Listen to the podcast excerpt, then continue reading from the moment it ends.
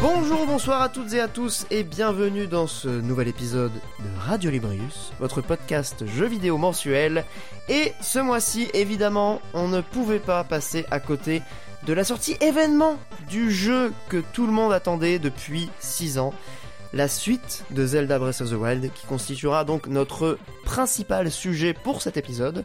Euh, on va évidemment parler un peu des actualités en début d'émission comme d'habitude avec mes deux camarades que je salue amicalement et que je suis ravi de retrouver pour ce nouveau podcast. Et je vais commencer cette fois par Mikael. Bonsoir Mikael. Bonsoir, euh, est-ce que Tears of the Kingdom ne ferait pas passer Breath of the Wild pour un brouillon Lolilol Voilà, c'est évacué, on ne le dira pas pendant le podcast. C'est un peu le... C'est marrant parce que du coup, dans le podcast que je faisais avec euh, bon, l'autre podcast, la Hémisphère, euh, il y a un peu un marronnier, on a parlé du dernier film de Makoto Shinkai Suzume, j'en profite pour le caser maintenant, et, euh, en fait tout le monde dit ouais c'est le nouveau Miyazaki, donc dès le début je crois la phrase d'intro on a dit euh, le nouveau Miyazaki, comme ça c'était évacué on a pu passer aux choses sérieuses. Euh, ça m'y a fait penser. Bah, ça, Monique Ouais, bah c'est un peu le nouveau, c'est le Dark Soul 2 quoi. Euh, le Dark Soul 2 quelque chose quoi. Clairement, clairement, c'est c'est les marronniers, euh, les forme- phrases. euh, Formule dégueulasse, euh, tradition Mais et que- modernité, est-ce- tout ça, tout ça quoi. Est-ce qu'elle est pas un peu vraie pour Zelda? Euh, Je pose la question. Ah, c'est ça le va- problème. Bah ouais, on va en discuter. euh, précise celle-là. on va essayer de rentrer un peu dans les détails de pourquoi et, et- et comment. Euh, mais avant toute chose, comme d'habitude, euh, on commence cet épisode par remercier les patriotes qui nous soutiennent sur patreon.com slash radiolibrius. Euh, vous aurez les épisodes un peu en avance et des épisodes bonus. D'ailleurs, on vient d'enregistrer un, court bonus sur les jeux qui nous ont rendu le plus accro. Euh, Peut-être ou pas en référence à Zelda. Ça, ça sera à découvrir sur le, le Patreon. Euh, et maintenant, évidemment, c'est le moment de rentrer dans le dur avec la première partie de cette émission, les actualités. Ce sera tout de suite, juste après, une nouvelle petite musique qui sera donc la première de l'épisode.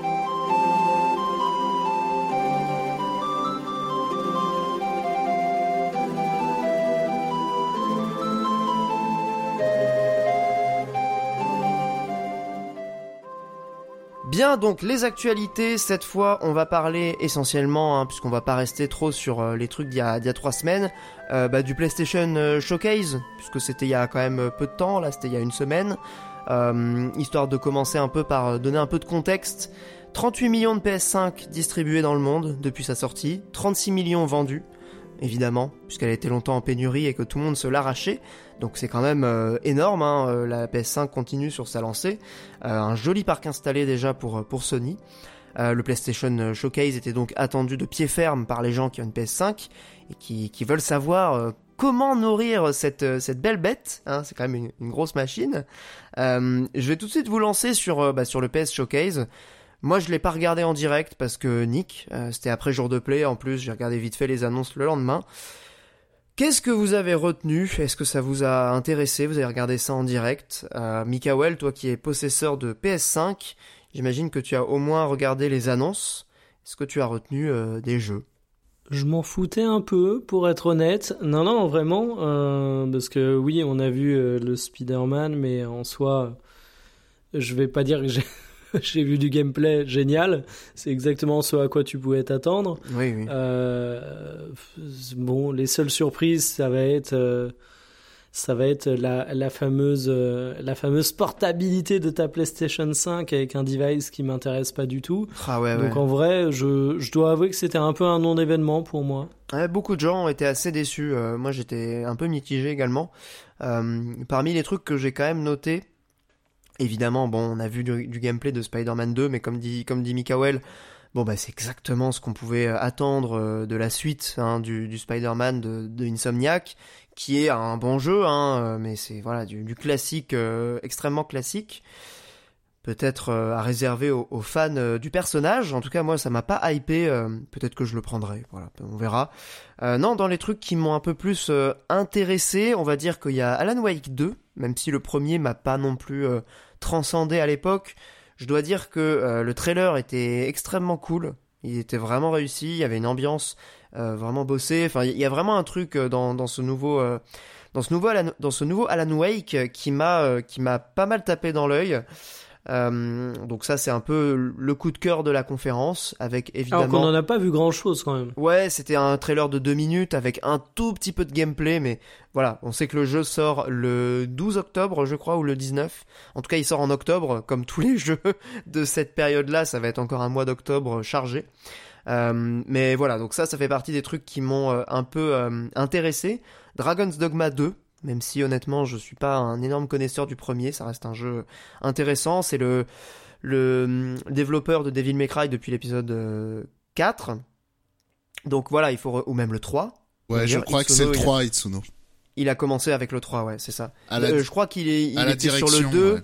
mais dans le 2, il est juste arrivé à la fin du projet euh, et c'est pas lui qui a, qui a chapeauté le truc. Dans le 3, c'est vraiment son premier. En tout cas, euh, c'est son jeu du cœur, Dragon's Dogma. C'est toujours lui qui est sur euh, Dragon's Dogma 2. Euh, donc, bah, il faut reconnaître que moi, c'est quelque chose qui m'intrigue qui m'intéresse. En plus, j'aime bien les chevaliers et le Puy du Fou, comme dirait Monique. Mais j'imagine que toi, Monique, ça t'a pas, ça t'a pas donné envie. En vrai, Dragon's Dogma, il y a un côté un peu plus fougueux que euh, dans d'autres genres de jeux. Dark Souls, euh, etc. Ouais, Ouais, quand même. Enfin, il y a quand même une patate. Donc en Ouais, vrai, à voir, mais bon, effectivement, pas pas séduit plus que ça. Mais après, Alan Wake 2, euh, évidemment, euh, plutôt chaud. Mais aussi le remake d'MGS 3, j'attends d'en voir plus, mais bon. Ouais, j'allais, j'allais y venir. euh, MGS Delta, donc qui a été annoncé par Konami. Alors MGS Pour le 3 mo- pour le- remake, on va arrêter les âneries tout de suite. Hein. exactement, je donnais simplement Comme le nom officiel. Comme Tear of the Kingdom, c'est Zelda 2, on va arrêter. Voilà. Tout à fait, on est d'accord là-dessus. en tout cas, bon, MGS 3, euh, moi je l'ai fini il y a pas longtemps en plus, donc euh, si tu veux, c'est un jeu que j'ai bien en tête. Euh, je sais pas à quel point ça peut être un projet intéressant. Pour le moment, on sait même pas qui le développe. A priori, c'est un projet interne de, de, de Konami. Est-ce qu'ils ont vraiment encore les équipes? Est-ce qu'ils sont encore chauds sur le jeu vidéo? Limite, moi, ce qui m'a plus intéressé sur MGS, c'est euh, bah, la, la, comment dire, le portage des, des premiers MGS, quoi. Tout simplement, euh, ils ont annoncé donc une compilation euh, MGS 1, 2, 3 qui sortira sur les consoles actuelles. Et ça, pour le coup, euh, je pense que ça peut être vraiment cool pour les gens qui n'ont pas de PlayStation Vita euh, pour découvrir les jeux ou de PlayStation 3. Euh, en tout cas, euh, Ou de ouais, le- Xbox aussi, hein. parce qu'ils sont rétro-compatibles. c'est vrai qu'il y a ça. Mais ils sont sortis sur Xbox les MGS Collection? La HD Collection, elle est sur Xbox, ouais. Le 2 et 3, ouais, ok. Euh, oui, donc en tout cas, moi je suis pas particulièrement euh, intéressé par ce remake. Euh, rien ne donne envie euh, Alors, dans ce trailer. Euh, Moi, je l'avais totalement oublié. Ouais, franchement, le trailer était un peu bizarre en plus. Mais pourtant, je suis client, hein, mais c'est c'est que je l'avais totalement oublié parce que c'est vrai que je pense que j'ai eu le le recul MZ, MGS Kojima n'est plus là, mais en vrai, euh, ça se trouve, je serais un gros client, mais en fait, j'ai vraiment l'impression, là pour le coup, c'est une annonce, donc c'est cool, c'est quelque chose qui sort de nulle part, mais pour reprendre l'exemple d'Alan Wake, euh, Alan Wake, on, on en avait déjà entendu parler, Oui, on a oui, eu oui. un trailer, c'est pas non plus une grande séquence. C'est pareil, euh, il y a eu Assassin's Creed euh, Mirage et tout le monde a dit ah une séquence de gameplay. Alors très à moins court, que je hein. sois passé à côté de quelque chose, euh, c'est plus du trailer que du gameplay quand même. Ouais, Enfin, bah, c'est un trailer avec des morceaux de in-game euh, soi-disant gameplay. Ça dure deux Ouais, minutes. hein. Donc, donc en fait, euh, j'ai trouvé que c'était relativement, euh, relativement plat, quoi. Assez Dis- léger, Je, ouais. je- je suis resté sur ma faim, dira-t-on. Je suis un peu resté sur ma faim aussi. Dans les jeux indés, bon, on a entendu parler du prochain jeu de Nomada, donc ceux qui ont fait Gris. Euh, ça a l'air joli, voilà. c'est on peut, c'est un trailer cinématique, donc on peut pas en dire grand chose. Le fameux Plucky Squire, souvenez-vous, il avait euh, hypé tout le monde lors de l'E3 2022. Enfin, le non E3, on se comprend. Euh, bon, ça ressemble vachement à Chicory. Moi, ça m'a pas non plus euh, surhypé. Ça a l'air sympathique. On a vu un trailer de FF16, mais il sort dans, dans trois semaines. Donc voilà, pas de, pas vraiment de surprise là-dessus. Parmi les trucs, moi, qui m'ont vraiment, vraiment intéressé, Helldivers 2, puisque le premier était vraiment un super jeu coop. Euh, c'est un, donc c'était un top-down shooter. euh, J'ai même Euh, pas vu passer l'annonce. Ouais, c'était pareil, c'était entre deux trucs. euh, C'était un trailer de 1 minute 30, 2 minutes. Euh, même pas, je crois que c'était encore plus court que ça. Mais en tout cas, ce qui est intéressant avec ce deuxième épisode, c'est que euh, ils ont l'air d'avoir eu un peu plus de moyens en termes de prod. Euh, on passe donc de la vue euh, top-down à une vue TPS.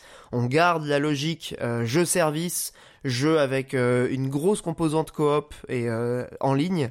Donc non, très saucé. Helldivers le premier avait vraiment de la patate. C'était un jeu extrêmement cool à jouer. Donc ça pour le coup, je suis je suis chaud. mais il sortira probablement sur PC et sur Xbox aussi. Donc le côté PlayStation là, il n'est pas garanti. Euh, bon, on a vu d'autres trucs, mais je sais même pas si ça vaut le coup de revenir dessus. Le rip-off de Journey par le studio de Abzu, là, euh, euh, Sword of the Sea, quelques trucs de ce style-là. Pareil, moi j'ai trouvé que la conférence était un peu moyenne. Et un truc quand même que je tenais à souligner, c'est qu'il y avait quand même pas mal de trucs sur la VR, dont Resident Evil 4 VR, qui est un projet intéressant puisque là, contrairement aux deux épisodes portés précédemment, donc le 7 et le 8, euh, c'est un mode qui va demander un travail de quand même de refonte assez important pour Capcom, puisqu'on va passer en vue première personne. C'est donc le RE4 Remake qui est porté, puisqu'il y avait déjà eu un portage VR du RE4 originel, donc là on est sur vraiment quelque chose de nouveau.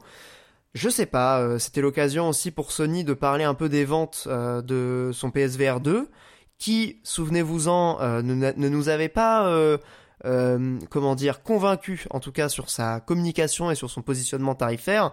Au final, il s'avère que le jeu, euh, le, casque, pardon, c'est assez bien vendu, 600 000 exemplaires, donc euh, meilleure vente que le premier PSVR, donc très légèrement, hein, puisque 8% de ventes supplémentaires en plus au lancement par rapport au 1, donc c'est pas non plus un carton. maintenant, le casque est disponible chez les revendeurs, donc je l'ai vu à la Fnac. Il y avait un, un mec de PlayStation qui faisait essayer le casque. J'ai pas essayé euh, parce que j'avais pas le temps, mais bon, euh, en tout cas, il est un petit peu plus accessible. Finalement, malgré son prix euh, assez élevé, un catalogue quand même assez maigre, on pourrait presque dire que Sony a bien fait de positionner son casque différemment. Qu'est-ce que vous en pensez? Est-ce que ça vous intéresse toujours aussi peu, la VR malgré RE4, je sais que t'es un énorme fan du jeu, Monique, pardon. Bah oui, et, en plus, en même temps? Ouais, bah après peut-être cette année, cela dit. Mais euh, ouais, je sais pas, il y a déjà un RE4 VR, euh, là c'est RE4 Remake VR. Bon. Bon, bon, bon. Le jeu, le jeu a peut-être pas besoin de ça, en effet. Ouais. Bah ouais, là globalement rien à branler quoi. Ouais, je suis un peu pareil, mais euh, en tout cas voilà, c'était intéressant quand même de relever que je pensais pas que le casque marcherait. En tout cas, il a pas cartonné, mais il a marché en tout cas mieux que le premier, donc c'est c'est pas un échec du tout. Hein. Moi, je m'attendais vraiment à un énorme bid. Euh, et au final, euh, j'ai l'impression que les gens qui l'ont en sont satisfaits. Un bid pourquoi Ah oui, pour le casque? Ouais, pour le casque, vu le prix, ah. vu le, catalogue au lancement qui est quand même merdique. Il y a même pas Beat Saber au lancement sur un casque VR, quoi, c'est ouf. Euh, donc bon. Voilà, voilà. restons un petit peu sur Sony, à moins que vous ayez d'autres trucs sur le PlayStation Showcase ou le casque. On peut passer à la suite. Euh, donc dans la hum, communication et dans la stratégie de Sony, euh, on, va parler un peu des sorties PC, puisque euh, Ratchet Clank Rift Apart, qui était quand même une des grosses, si ce n'est la plus grosse, exclue PS5 jusqu'à présent, va sortir sur PC le 26 juillet, avec évidemment toutes les options qui vont avec DLSS et compagnie. Sony a annoncé qu'il visait 450 millions de dollars de chiffre d'affaires sur PC pour cette année fiscale euh, qui est en cours. Donc c'est quand même euh, un, une ambition assez élevée. Après Last of Us, après God of War, après récemment Returnal qui était également sorti sur PC, euh, Sony continue de, de, sortir ses jeux sur, sur PC. Est-ce que ça, est-ce que ça vous intéresse déjà vous? Est-ce que ça vous, ça vous parle de jouer à ces jeux-là sur PC Et ce qui m'interroge moi, c'est qu'est-ce que ça dit de la politique d'exclus de Sony en fait, puisque bon, bah, si tous les jeux sortent sur PC, euh, quel est le, le, point d'avoir la PS5 si on a un bon PC Voilà, je, je, je me demande de plus en plus euh, si c'est pas euh, un petit peu un coup dans le dos pour les, pour les gens qui ont une PS5, qui l'ont acheté pour les exclus. Euh, Mikael, est-ce que toi ça t'intéresse les jeux sur PC de, de, Sony? Alors en vrai j'ai une PS5 donc je suis pas concerné mais pour le coup euh, je pense pas du tout que c'est quelque chose qui est contre-productif pour Sony parce qu'en fait au contraire euh, tu te rends compte que déjà tu vas pouvoir faire découvrir tes licences à un public qui les aurait pas touchées sinon. Si ça leur plaît et qu'ils veulent pas attendre 350 ans avant de toucher à la suite, bah quand la suite sortira, ils pourront s'acheter une PS5. Je pense que des gens qui de toute façon sont prêts à attendre deux ans pour jouer à un jeu, qui veulent pas envisager l'achat d'une PS5, c'est juste que c'est un public PC et du coup il n'aurait pas acheté de PS5 quoi qu'il arrive. Donc autant je pense que tu as une possibilité de conversion, autant je pense que t'as pas de gens qui va se dire je comptais acheter une PS5 et euh, du coup j'en achèterai pas. Je me plante peut-être là-dessus, c'est au doigt mouillé, mais à mon avis, si Sony se lance là-dedans, c'est parce qu'ils ont fait quelques études en la matière. Et puis euh, la seconde chose, c'est que c'est quelque chose qu'on voit de plus en plus maintenant. En fait, euh, Microsoft, ses exclus, c'est des exclus Xbox. Toute leur partie PC, ils l'ont rebrandé Xbox. Et en fait, aujourd'hui, tu te rends compte que la notion d'exclusivité, elle est à part sur PC. Tu vas avoir l'exclusivité console et tu vas avoir le marché du PC qui est à côté. Donc je trouve ça plutôt cool, ça permet de faire découvrir des super bons jeux aux PCistes. Reste à voir, parce que je m'en suis réjoui il y a pas longtemps et on m'a ramené dans le chemin en me rappelant quelque chose d'extrêmement important. Reste à voir l'optimisation de ces jeux qui, lorsqu'ils sortent sur PC, sont pas toujours des, des super exemples. Ouais, Last of Us euh, Remake euh, a été vraiment euh, catastrophique à ce niveau-là. Horizon aussi en son temps. Hein. Euh, Horizon le premier effectivement il a été corrigé depuis mais oui oui. Euh, je croyais qu'ils avaient un peu euh, changé leur fusil d'épaule et vraiment mis le taf là-dessus puisque God of War apparemment c'était impeccable Returnal c'était impeccable. Donc je sais pas à voir sur Ratchet Clank. Apparemment le studio qui s'occupe de faire le portage en, collaboration avec Insomniac est réputé. Donc je crois que c'est Nixies mais en tout cas oui voir à évidemment l'optimisation, puisque c'est quand même l'enjeu euh, principal sur, euh, sur PC. Sachant que, euh, évidemment, là, on parle pas de contenu supplémentaire, on parle pas de trucs exclusifs, on parle vraiment juste d'un portage pur et simple de, de l'épisode PlayStation. Quoi. Le seul truc, je pense, qui, qui a à voir, c'est, comment ça s'appelle Pardon euh, le manque, on va dire, de transparence, que que je comprends pas trop la logique de quand est-ce que les jeux sont, entre guillemets, rediffusés sur PC. The, Last of Us, c'est 6 mois, euh, God of War, bon, ça a mis longtemps. C'est ça 4-5 ans, je crois. Ce que je veux dire, c'est... Non, Returnal, ça a mis plus que 6 mois pour arriver. Voilà, on sait pas trop, donc euh, c'est vrai que ça laisse un peu dans le flou. Donc tu vois la strat de euh, jamais j'achèterai une PS5 de toute façon je vais arriver sur PC, elle est pas non plus euh, si euh, évidente que ça. Enfin, ouais ouais c'est juste. Pour l'instant après à voir, hein, peut-être qu'il y, a une logique qui euh, qu'on va voir arriver, mais sinon voilà, c'est juste. En tout cas, je pense que si leur objectif de 450 millions de chiffre d'affaires sur PC est et comment dire réel, je pense pas qu'ils se contentent de juste Ratchet Clank. D'ailleurs, Ratchet Clank, il est sorti il y a quand même deux ans. Donc tu vois, la logique est un peu, un peu pétée. Euh, mais je pense qu'ils vont sortir d'autres jeux sur PC. Par exemple, il y a le remake de euh, Demon's Souls, qui était un des jeux de lancement de la, PS5, qui n'est pas encore prévu sur euh, PC. Donc voilà, à voir s'ils vont pas le sortir à un moment donné. c'est vrai que c'est c'est probable vu leur objectif, mais euh, mais bon, voilà, passons donc à la suite avec une petite news, euh, voilà très rapide pour faire plaisir à Monique, euh, qui va ah. vraiment réjouir Monique. The Witcher 3 dépasse les 50 millions de ventes, c'est quand même ma boule. on est vraiment dans la cour des grands en termes de en termes de volume. la licence complète, je crois, a passé les 75 millions de copies vendues. donc c'est quand même bon, 4, 4, les trois quarts c'est du c'est du Witcher 3. Mais les deux tiers. Euh, les deux tiers, pardon. Tout ça pour dire que euh, ce qui est intéressant chez euh, CD Projekt, c'est qu'ils ont compris que euh, c'était surtout c'était surtout Witcher hein, qui qui allait probablement les les repousser vers le, le haut du, du, du podium en termes de de studios qui vendent des jeux. puisque bon bah là clairement ils ont annoncé la trilogie Witcher, ils ont encore communiqué là-dessus, l'équipe A de, du studio bosse dessus, il y a le DLC de Cyberpunk, mais je pense qu'après ils vont plus ou moins lâcher euh, Cyberpunk, puisqu'il n'y a pas d'autres DLC prévus. Et euh, toujours le remake hein, du, premier cyber, du premier Cyberpunk, du premier The Witcher, qui est en développement. Donc je crois que là, euh, ils vont pouvoir bientôt se rebrander The Witcher Studio, hein, puisque c'est clairement ça qui leur ramène de la thune.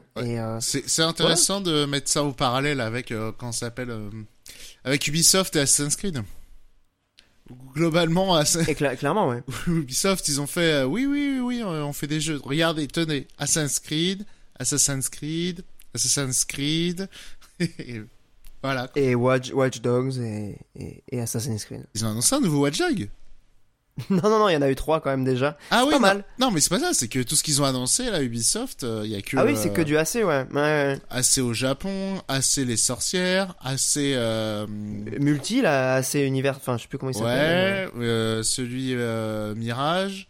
Toujours pas chez les Aztecs. Hein. Non, on l'attend. Hein. Monique Consulting, un jour peut-être euh, sera vérifié. Ça, ça, arrive, ça arrive. voilà.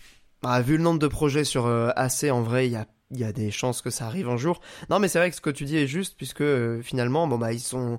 Je pense que c'est aussi la l'augmentation des coûts de production qui fait qu'à un moment donné, il faut être lucide. Et euh, bah, c'est ça qui marche, quoi. Enfin, c'est des projets, c'est Witcher qui a cartonné. Euh, évidemment, Cyberpunk c'est très bien vendu aussi, mais Witcher a vraiment explosé. Je pense qu'ils ont très bien fait de repartir là-dessus. Et moi, je suis pas, je suis pas mécontent parce que j'adore Witcher.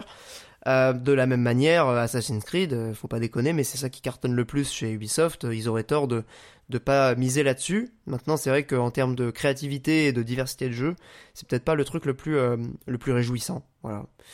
Euh, tout ça pour dire que euh, on va pouvoir passer à bientôt Zelda, hein, ça va être le, le moment. Mais avant ça, comme d'habitude, il est temps de passer à l'entracte ludique. Comme d'habitude, le jeu du sens critique. Je vous ai sélectionné combien J'en ai, pris 5, 5, 6. des, elles sont assez courtes. Euh, je rappelle rapidement les règles. Le but est de retrouver le jeu dont il est question. Je lis une critique tirée du site Sens Critique, donc des critiques d'internautes. Et euh, ma foi, euh, c'est parti. On va commencer avec le premier jeu.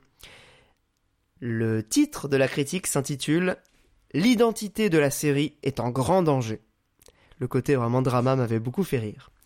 J'ai été vraiment déçu par cet opus. Je m'attendais clairement à mieux. Malgré toutes les qualités évidentes qu'il possède, pour moi, il a manqué beaucoup de choses. J'ai tendance à dire que ce jeu est un très bon jeu, mais un mauvais épisode de sa série. Et je trouve... of the Wild. Exactement. Bien joué, Mikael. J'ai hésité à le dire directement, mais je me suis dit que c'était un peu C'est pareil, j'attendais l'indice. je crois que c'était un 4 sur 10. Euh, en gros, il dit, euh, bah, c'est de la merde.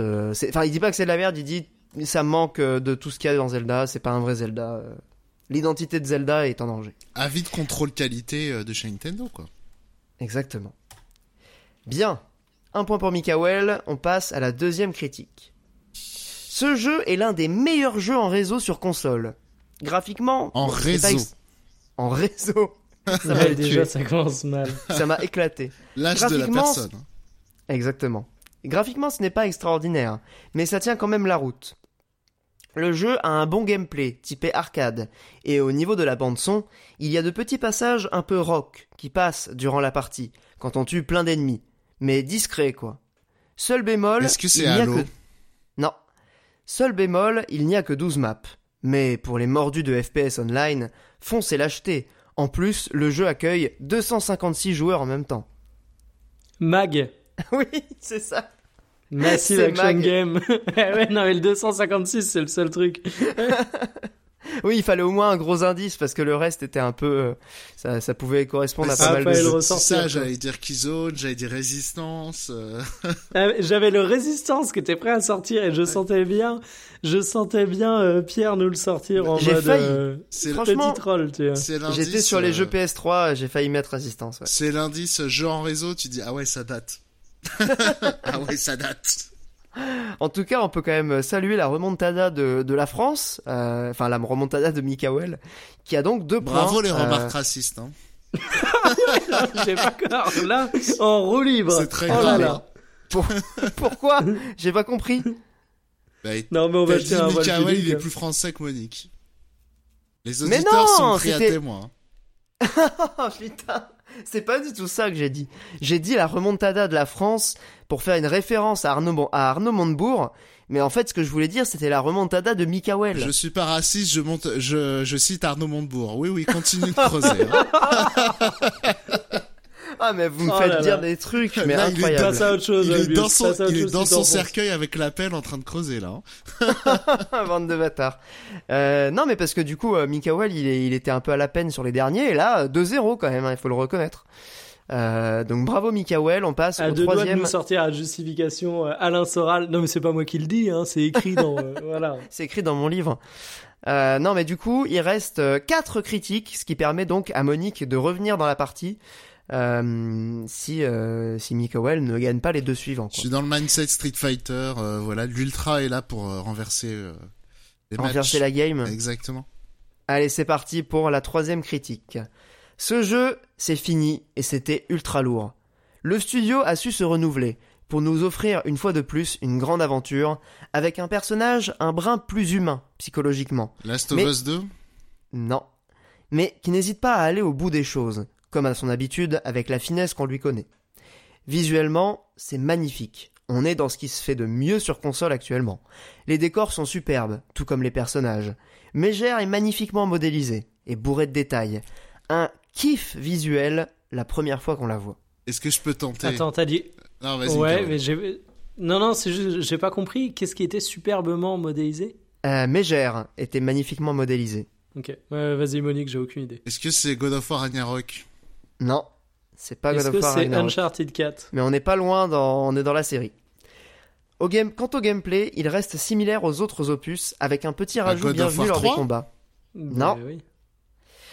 Par contre, le jeu reste assez court. Moins de 9 heures pour torcher le solo. Je trouve ça bah, léger quand même. Tout court? Non.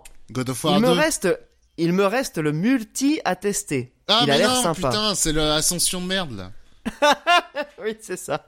Ah putain, j'avais plus les noms, c'est... Oh là là Et c'est un 9 sur 10 pour God of War Ascension. Euh, le quatrième, euh, en fait, on pourrait dire quatrième jeu, hein, puisque c'est la suite du 3, il me eh, semble. Si tu comptes comme ça, il y a aussi les opus sur PSP. il y en a un sur Vita aussi, je crois. Non, non, non, il y a deux sur PSP seulement. Ah, les deux sur PSP J'en ai fait un. tu y as joué, euh, Mikael, ou pas? Alors, à Ascension, non, mais j'en ai fait un sur PSP. Ok, ça roule. Je ne sais plus lequel. Moi, j'en ai aucun souvenir. Il y a Zizi of Olympus et l'autre, je sais plus comment il s'appelle. C'est euh, Shade of Olympus. Voilà. Aucune idée. Donc ça fait 2-1. Ah, c'est pas euh, Ghost of Sparta ou un truc comme ça qui s'appelle l'autre? Si, il y a moyen, Ghost of Sparta Ah ouais. Je sais pas. Ouais, c'est sûrement ça, ouais. Eh, allez, moi les quiz God of War, je voulais j'enchaîne. Hein. je voulais mettre un truc un peu, un, God of War un peu moins connu, histoire de pas être dans le, dans le classique. Bah, euh, L'Ascension, c'est intéressant parce qu'à la sortie, il avait pas été trop mal accueilli dans mes souvenirs, mais très vite, tout le monde l'a insulté. Hein. Ah mais de ouf et euh, ah justement c'était intéressant de voir que la personne a mis 9 sur 10 et euh, sur un jeu. Et d'ailleurs j'ai eu un flash aussi, c'était un c'était euh, je sais pas si vous vous souvenez de ce moment-là, j'ai j'avais déjà partagé une photo de ce grand moment dans le Discord, c'était le moment où il, il, traversait Paris avec un camion à kebab et ils offraient des grecs aux influenceurs et il y a une photo de Julien Tellou qui est Cyril Drevet euh, en train de croquer euh, le kebab gratuit de, de God of War Ascension. voilà. Je, je, me passerai de tout commentaire, je pense que la description suffit ah, je suis mort. On avait cherché le camion pour manger gratos avec un pote, on l'avait pas trouvé. Mais c'était que pour les influenceurs, tu viens de dire. Ben, je sais plus ah, comment ça marchait. Je crois qu'il y a moyen de croquer. Non, mais Putain, mais, mais ces agences de street marketing de merde avec leurs idées qui. J'étais oh étudiant, euh, manger gratuit, j'y vais. Hein. Ah, non, mais c'est pas toi que je juge, évidemment. C'est Ça a le bon goût du gratuit. Ah, Incroyable. Limite, t'y allais euh, en disant euh, Eh, les gars, j'ai mis 3 à God of War. Sur Sens Critique, regardez mon profil, mais je veux mon kebab. Exactement, alors que ça pose des problèmes de connivence pour Julien Tédouc et Cyril Trevet. Sans deck. Et, de mon côté, est-ce que tu penses que j'aurais le droit de repartir avec le camion si je montrais mon roman God of War? Oui, c'est vrai qu'il y a ça. Vrai fan. Vrai fan, euh, le roman God of War. D'ailleurs, j'ai une anecdote là-dessus. Euh, faut savoir que chez moi j'ai beaucoup de livres et je sais pas trop comment placer mes bibliothèques. Et en fait, j'étais persuadé que j'avais euh, une bibliothèque qui était la moins accessible, la moins visible. Et du coup, j'y ai mis toutes mes merdes. Tu vois, genre les, les romans que t'avais au lycée, qui sont des grands classiques de la littérature française, mais tu sais, dans les éditions où euh, ça pue le t'as acheté ça au lycée. Et j'y ai mis toutes mes petites lectures honteuses, dont God of War. Madame Bovary, Gears of War, Guillaume eh non, mais, mais, c'est exactement ça. Faudra que je vous envoie une photo de cette bibliothèque. Le Père Goriot, le roman Halo. et je vous jure que les trois dernières personnes qui sont venues chez moi, elles ont été aimantées vers cette partie de la bibliothèque. J'avais envie de crever. tu l'as trop je bien pense que je vais ah, non, mais au contraire, j'étais persuadé que c'était le plus planqué, mais je pense que je vais mettre ça dans une caisse au fond de mon grenier. ouais, bah oui, oui, clairement. À moins que tu comptes les relire bientôt, mais. Euh... En fait, pour la science. en fait, tu, tu, les gardes à proximité pour pouvoir les relire euh, régulièrement, c'est ça la vérité. En cachette. Exactement. en cachette, ouais. Aïe aïe aïe. Bref, passons à la euh, quatrième euh, critique, qui est donc euh, assez courte hein, pour, le coup. Un putain de chef-d'œuvre absolu. C'est important de refaire ce jeu tous les 2-3 ans, histoire de s'en rappeler. Déjà, la phrase d'intro, elle m'a tué. Histoire de s'en rappeler, genre le jeu, tu l'oublies tous les deux ans, quoi. Il y a tellement de choses à dire sur ce jeu qu'il serait futile d'essayer de commencer. Peu d'œuvres sont aussi désarmantes que ce jeu. Peu de sagas peuvent se vanter de se conclure, mettons une option sur ce terme, de façon aussi brillante. Peu d'œuvres ont réussi à autant magnifier le fond et la forme, à assimiler les références, à réunir avec autant de brio les thématiques. The Last of Us? Non, c'est une conclusion de saga. Autant de brio les thématiques aussi distinctes, aussi distinctes pardon, et passionnantes que le destin, la guerre, la génétique. Exactement. MGS4. Ah, j'attendais la guerre pour, euh, pour buzzer, pour être sûr. Mais ouais, ouais, les, les, fans d'MGS, ils sont pas mal pompeux. Euh, surtout les fans du 4, ouais. Alors là, pour non, mais les fans du 4, mais. Metal Gear Solid 4 est un surjeu. Attends, à la fin, c'est Hideo Kojima est un surhomme. Metal Gear Solid 4 est un surjeu. Et il a 10 sur 10. Euh, donc euh, de la part de cet internaute le 7 mai 2012. cet internaute appelé Pazou. non, c'est même pas lui. Ça aurait pu. Oh, Mais c'était un des seuls 10 euh, sur 10. Hein. Le jeu est pas aussi bien noté. En oui, c'est ce que, j'allais dire. Il doit le connaître du coup. Hein. Les francophones fans de MGS4 normalement. Et donc on est sur une égalité parfaite. Il reste deux critiques. Euh, donc euh, tout est tout c'est qui le Montebourg maintenant aïe aïe aïe aïe. Non mais en vrai je, je, suis destiné à perdre dans ce jeu on le sait. Alors attention il reste deux critiques. Tout est encore faisable tout est jouable. Rien n'est écrit. N'étant pas fan de randonnée et de zombies je n'étais pas très enthousiaste quand on m'a offert ce jeu. Les paysages sont jolis.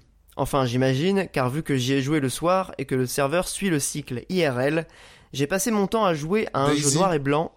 Oh, mais il est trop fort T'as trouvé tout de suite Randonnée zombie, bon, déjà, et euh, après t'ajoutes à ça le réseau. Euh, ouais. Ah, je pensais que Mikael, il aurait pu le trouver celui-là. Ouais, ouais, non, mais en fait, le... j'étais parti à me faire ma petite liste de jeux offline. Et, et quand t'as parlé de online, ça m'a, ça m'a sorti du truc. Ah, ouais, t'étais parti sur une mauvaise piste. Hélas. Donc, euh, bah, 3-2 pour Monique, mais l'égalité est encore possible. Euh, peut-être que cette fois nous n'aurons pas de gagnant. Dernière critique, donc on enchaîne. Comme ça après on peut parler de Zelda. Bref. Une excellente expérience. Ce créateur est incroyable. Il revient aujourd'hui avec ce jeu et Dieu que c'est bon. Alors certes, le gameplay, si on peut appeler ça comme ça, fait beaucoup parler et bloque les gens qui ah. peuvent passer à côté d'une excellente expérience de jeu. Non, on est quand même plus spectateur. C'est un jeu de David Cage. J'en suis persuadé. On est quand même plus spectateur que acteur. Et même si les choix n'ont pas tous la même influence que dans son précédent jeu. Aïe aïe aïe aïe aïe aïe aïe, ce n'est pas Détroit Become Human. Beyond Two Souls. Putain, je les ai pu. C'était Beyond Two Souls, mais putain. Mais en vrai, j'ai lâché le David Cage en gros indice ouais. parce que je voulais au moins avoir mon petit lot de consolation parce que Beyond Two Souls, je pensais à lui, mais j'avais plus le nom. En vrai, franchement, en vrai, j'aurais commencé. On donne le point à, à Mikael. Hein. Alors absolument non, pas. Non, non, et, non. Euh, et non, t'inquiète, j'aurais commencé par Détroit aussi. Hein. Bah ouais, mais, en vrai, euh, il s'est sacrifié. Mais non, mais moi je pensais à Beyond parce que quand il dit revient, tu vois, Détroit, il est sorti. Euh, je sais pas, je l'ai en tête moins longtemps euh, après Beyond que Beyond est longtemps après Heavy Rain. Enfin, tu vois ce que je veux dire? Ouais, ouais, ouais. Le il y a retour me faisait penser au second, mais c'est juste que j'avais pas le. Bah, c'est genre 2010, 2000. Ah ouais, si, ouais, c'est ça, c'est 2013, il me semble. Il y a que 2-3 ans d'écart avec Heavy Rain. Hein. Ouais, Détroit, c'est 2018, je crois ah ouais Ouais, 2019. Ah, enfin bref. C'était l'année d'RDR, euh, RDR2, je crois. Ouais, c'est ça. Effectivement. Toujours est-il que euh, la critique euh, donne 10 sur 10 au jeu. Et la fin m'avait beaucoup fait rire parce que c'est écrit en, en caps lock. Alors à l'origine, ma note était de 9, mais j'ai rajouté un point pour faire rager les trolls qui pourrissent les notes des jeux parce qu'ils y ont pas joué et que eux ils mettent 0 pour le plaisir. Arrêtez de triquiter les jeux que j'aime bien. Hein. Exactement. C'est, c'est ce que j'appellerais euh, le dur équilibre des notes jeuxvideo.com où 50% des notes c'est des 20 et des 0. oui, c'est ça. voilà, c'était un 10 du coup. En vrai, c'est tous euh, les avis sur internet, de toute façon. Donc, euh. ah, moi j'ai, j'ai mis 6 hein, à Beyond comme, un, comme un, un modéré, comme un macroniste. Voilà. Moi j'ai entendu que des gens insulter ce jeu, j'avoue, donc. Ouais, c'est pas ouf, mais c'est pas non plus, c'est pas non plus à chier quoi. Enfin après à l'époque ça m'avait pas non plus. C'est vrai que j'y ai joué quand il est sorti, donc si tu veux, peut-être qu'aujourd'hui je reverrai mon avis quoi. Comme je change beaucoup d'avis sur les jeux, n'est-ce pas? Bref, il est temps de passer à la partie chronique jeux vidéo et cette fois ce sera consacré comme je l'ai dit dix fois à Zelda Tears of the Kingdom. Juste après la petite musique.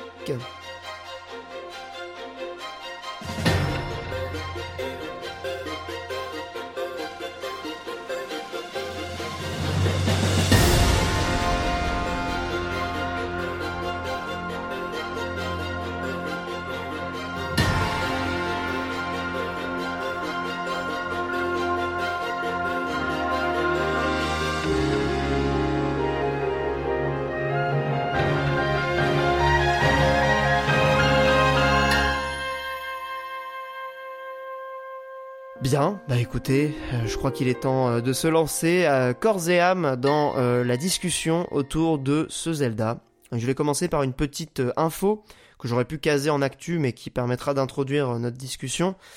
donc Tears of the Kingdom s'est vendu à plus de 10 millions de copies en 3 jours c'est-à-dire qu'il égalise le record euh, très récent euh, de Pokémon Écarlate et Pokémon Violet, qui avait totalement matrixé euh, les gens, puisque c'était vraiment impressionnant. c'était le plus gros démarrage de l'histoire de, Nintendo, et je me demande si c'était pas de l'histoire du jeu vidéo tout court. peut-être avec GTA 5 à vérifier les, chiffres mais en tout cas c'est un... RDR2 aussi mais on va dire pour un jeu multiplateforme il me semble c'était c'est le plus gros pour un jeu pas multiplateforme justement un jeu exclu c'est ce que je voulais dire oui je Ouais. Parce que même les euh, FIFA, c'est pas impossible que ce soit dans ces eaux-là aussi. Hein. Euh, 10 millions en 3 jours pour FIFA? Pas impossible. Hein. Ah, j'en sais rien, mais c'est pas. Euh... Sur toutes les machines, euh, ouais, parce qu'il sort sur pas mal de consoles. C'est ça, ça me paraît pas euh. déconnant. Ouais. En tout cas, là, ce qui est assez ouf, c'est que c'est donc un jeu exclusif à une console, même si la Switch s'est vendue à plus de 100 millions d'exemplaires. Bon, on va dire que c'est quand même un, score de, de dingue. Est-ce que c'était bon, c'était attendu hein, que le jeu cartonne, mais à ce point-là, euh, ça vous a étonné vous 10 millions en 3 jours ou vous étiez vous étiez vous y attendiez quoi? Oh, Logique que ça fasse le même score qu'un Pokémon hein, en vrai. Mikael, ça t'a surpris? Oui, non, mais la promesse est beaucoup plus universelle. Le jeu est pas complètement ignoble. il était attendu de ouf. Tu sais que le créneau de sortie était plutôt favorable. Enfin, il y avait tout pour que ça marche bien. Hein. Oui, c'est ça, mais ce qui m'interroge, moi, presque, c'est plus le score de Pokémon quand on sait les reviews que le jeu s'est tapé, euh, notamment pour les problèmes de performance, euh, les bugs, euh, etc. Ouais, mais. c'est ouf, quoi. Certes, mais non, Pokémon, il y a plutôt eu des bonnes reviews parce que, je sens, apparemment, c'est l'un des meilleurs Pokémon aussi, donc. Oui, en termes de game design, euh, visiblement, il est très réussi, mais c'est vrai que ce qui a beaucoup fait parler à la sortie, c'est surtout les bugs. Hein. On va ouais, pas se mais cacher. Euh. Ouais, mais ça, c'est les gens qui jouent pas à Pokémon qui font Oh, regardez les, les bugs, oh là là, c'est toujours le même jeu depuis 20 ans, oh là là, les pigeons, moi je suis responsable avec mon argent. Voilà. Ouais, c'est un peu vrai. Mm. Globalement. en tout cas, bon, Zelda, euh, le jeu est, est, est, poliché, il est léché, il n'y a pas de bugs, il n'y a, y a, pas de problème trop de performance. Enfin, globalement, ça va, il y a quelques petites chute de framerate, mais quand même, faut, faut pas déconner. Pour la Switch, euh, c'est quand même absolument incroyable de faire tenir ça dans cette oui, euh, enfin, machine. Faut, faut quand même s'habituer à la médiocrité. Hein. Enfin, désolé, hein, mais euh, genre le framerate, moi j'ai quand même eu assez régulièrement. dès que tu commences à faire cramer des trucs et avoir une explosion en forêt, tu vas avoir ta petite chute à 5-10 FPS et tu vas cracher du sang. Hein. Alors pour le coup, le jeu ne tombe jamais en dessous de 20 FPS. Ah putain, ben alors euh, Manière... en dessous 20 FPS jamais. Non non, c'est vrai. Bah sur, en tout cas, Digital Foundry, ils ont testé un peu les, de parler, limites. Manière de parler 20, 20 FPS, hein, de toute façon. Mais euh, après, c'est sûr quand tu passes de 30 à 20, euh, je veux bien croire que. Ah, tu le sens, tu, tu le ressens évidemment. Parce que moi, je, quand même 20. Je veux bien croire que effectivement, moi, au niveau de mon ressenti aussi, j'avais tendance à dire que pareil, on descendait en dessous des 20. Hein. Mais... Ce qui était sorti, par contre, c'est qu'il y a des grosses disparités entre Switch. C'est ah possible aussi, parce que moi j'ai une Day One, mais après, euh, ouais, c'est ça, à part quand il y a plein de trucs que tu as construits, certains combats de boss, euh, quand tu fais apparaître plein d'objets avec les amiibo, ou quand tu fais du gros clonage euh, quand il y avait le bug là. Mais sinon, c'est le seul moment où le framerate était vraiment chaud. Et ça... Mais sinon, il, est globalement il est globalement acceptable dans le sens où quand tu joues, tu te dis pas que c'est un problème. C'est plus acceptable que l'ère du fléau, tu vois. Pour moi, euh, je ressens beaucoup plus. euh, Enfin, sur l'ère du fléau, j'avais vraiment du mal. J'ai fait que la démo et ça m'avait vraiment saoulé. Alors que là, honnêtement, ça m'a Ouais, pas c'est gêné. ça, comme moi, le le- jeu est chill en plus. Et même, bah, globalement, j'ai trouvé le jeu très très beau, moi, personnellement. Mais... Ah ouais, c'est magnifique. l'ère hein. du fléau, en même temps, c'est sans doute l'un des jeux les plus honteux auxquels j'ai joué ces dernières années. en la Oui, c'est clair. ouais. Ouais, mais le jeu Mais, est mais méga oui, beau le- aussi. Ouais, non, mais on est d'accord. Euh, même Tears of the Kingdom, euh, c'est une belle performance technique. En plus, t'as des bons choix artistiques qui sont faits. Euh, typiquement, quand t'as besoin de cache-misère, bah, il utilise particulièrement bien le brouillard. Mais j'ai quand même envie de dire que euh, il est temps que la Switch tire sa révérence. Ouais, c'est ça. Ouais, moi je trouve pas. là, mais, on va dire, là, c'est que là, on va dire, oui, ça va que c'est Zelda, il y a le budget, et euh, voilà, c'est pas les. euh, Enfin, comment dire. Ils ont fait en sorte que euh, ce jeu il soit irréprochable, on va dire ça comme ça. C'est ça. Ouais. tous les moi, je trouve jeux- qu'il y a pas. tous trop les de jeux, soucis, quoi. tous les jeux ne peuvent pas être euh, Zelda. Il est là le problème. C'est ça le truc Ah, aussi. mais même moi, le Zelda, en fait, hein, euh, moi, je, je, je trouve qu'il est. Tu peux pas lui reprocher son framerate comme si c'était un problème pratique. Mais clairement, ça m'a fait chier. Enfin, je, je le dis, hein, on commence Après, à être ouais, habitué, même sur console, à avoir des meilleurs framerates. Euh, je trouve que tu le vois. C'est pas gênant. Je dis pas que c'est. Ouais, c'est ça. Je dis pas que c'est euh, un jeu qui est handicapé par ça, mais faut- à un moment, la tolérance avec la Switch, ça va bien deux minutes, et je trouve quand même que c'est une machine hors d'âge et que ça commence à se voir. Ouais. Ça va c'est- pas empêcher C'est probablement tout un truc euh, qui, est qui est variable parce que moi je suis hyper sensible aux chutes de framerate euh, habituellement. Là il y en a quelques-unes, hein, mais je pense qu'il doit y avoir un vrai truc sur les Switch. Parce que bon, je suis un peu un Yankee, j'ai la Switch OLED et euh, qui est récente en plus. Donc du coup, je, je, je me demande s'il n'y a pas vraiment des grosses différences, tu vois, parce que en général, on est souvent, euh, enfin, on est quasiment toujours en phase sur l'aspect technique euh, avec Mikael. Et là, je trouve que ça va, tu vois. Genre, il y a des chutes de Après, framerate pense- de temps en temps. Après, je mais pense ça va, j'ai pas eu de problème. Je pense que Michael regrettait plus le 30 où ça commence à être compliqué, quoi. Sur un jeu Ah, qui est le- censé être euh, le joyeux de la couronne, on va dire ça comme ça. Et il Ah, moi, de, le 30 Ouais, FPS, et là-dessus, il mais de fait, mais c'est joyeux d'une couronne de merde, ça c'est vrai. Ouais, moi je trouve, enfin, je trouve assez. Alors techniquement parlant, c'est vrai que le jeu est peut-être critiquable sur le framerate, mais en tout cas, enfin moi je trouve le jeu absolument magnifique. euh, Ouais, ça, Enfin, moi, pour moi, il, il met super beau. hein. 10-0 à des jeux photoréalistes, euh, tu vois, même même des trucs euh, sur PS5. euh, honnêtement, je, je le trouve plus beau que des jeux sur PS5. tu Les panoramas, le choix des couleurs, les cinématiques et tout. Moi, à, Oui, non, à plusieurs tout- moments, je me suis pas- dit, euh, je me suis dit, putain, c'est vachement beau quand même. Ouais, on est d'accord, ça empêche pas le jeu de mettre ses petites claques, hein, mais c'est juste un Artistiquement, remarque ouais, y sur a le framerate, voilà. Et je suis persuadé qu'un jeu afficherait ce framerate sur une PS5, on dirait que c'est un défaut du jeu. Ouais, mais si, Ah, bah, si le jeu, oui. si le jeu était aussi bon, est-ce que, je, je pense pas. Ah oui, non, mais, oui, non, mais encore une Ouais. fois, ma remarque n'est conditionnée que sur la partie technique. Ah ben de toute façon, il y a un passe droit Nintendo euh, de manière un peu générale. hein, Alors ça, c'est- je pense qu'on lancera un débat parce que je suis absolument pas d'accord. Mais euh, concernant Zelda, je suis d'accord, mais c'est parce que le jeu est une tuerie, donc euh, enfin. Oui, je pense plutôt que c'est ça. Mais j'avais envie de commencer avec mon point rabat-joie. de toute façon, c'est- il fallait c'est pas l'aborder. C'est pas Nintendo qui est en cause, c'est juste que Zelda il est trop bien, Nintendo trop fort quoi.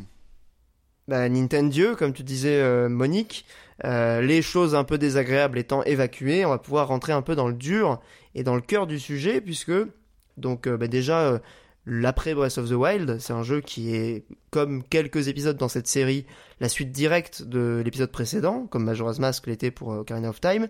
C'est des jeux qui se répondent, c'est des jeux qui sont construits sur la même map, qui, voilà, essayent de la réinventer avec différentes...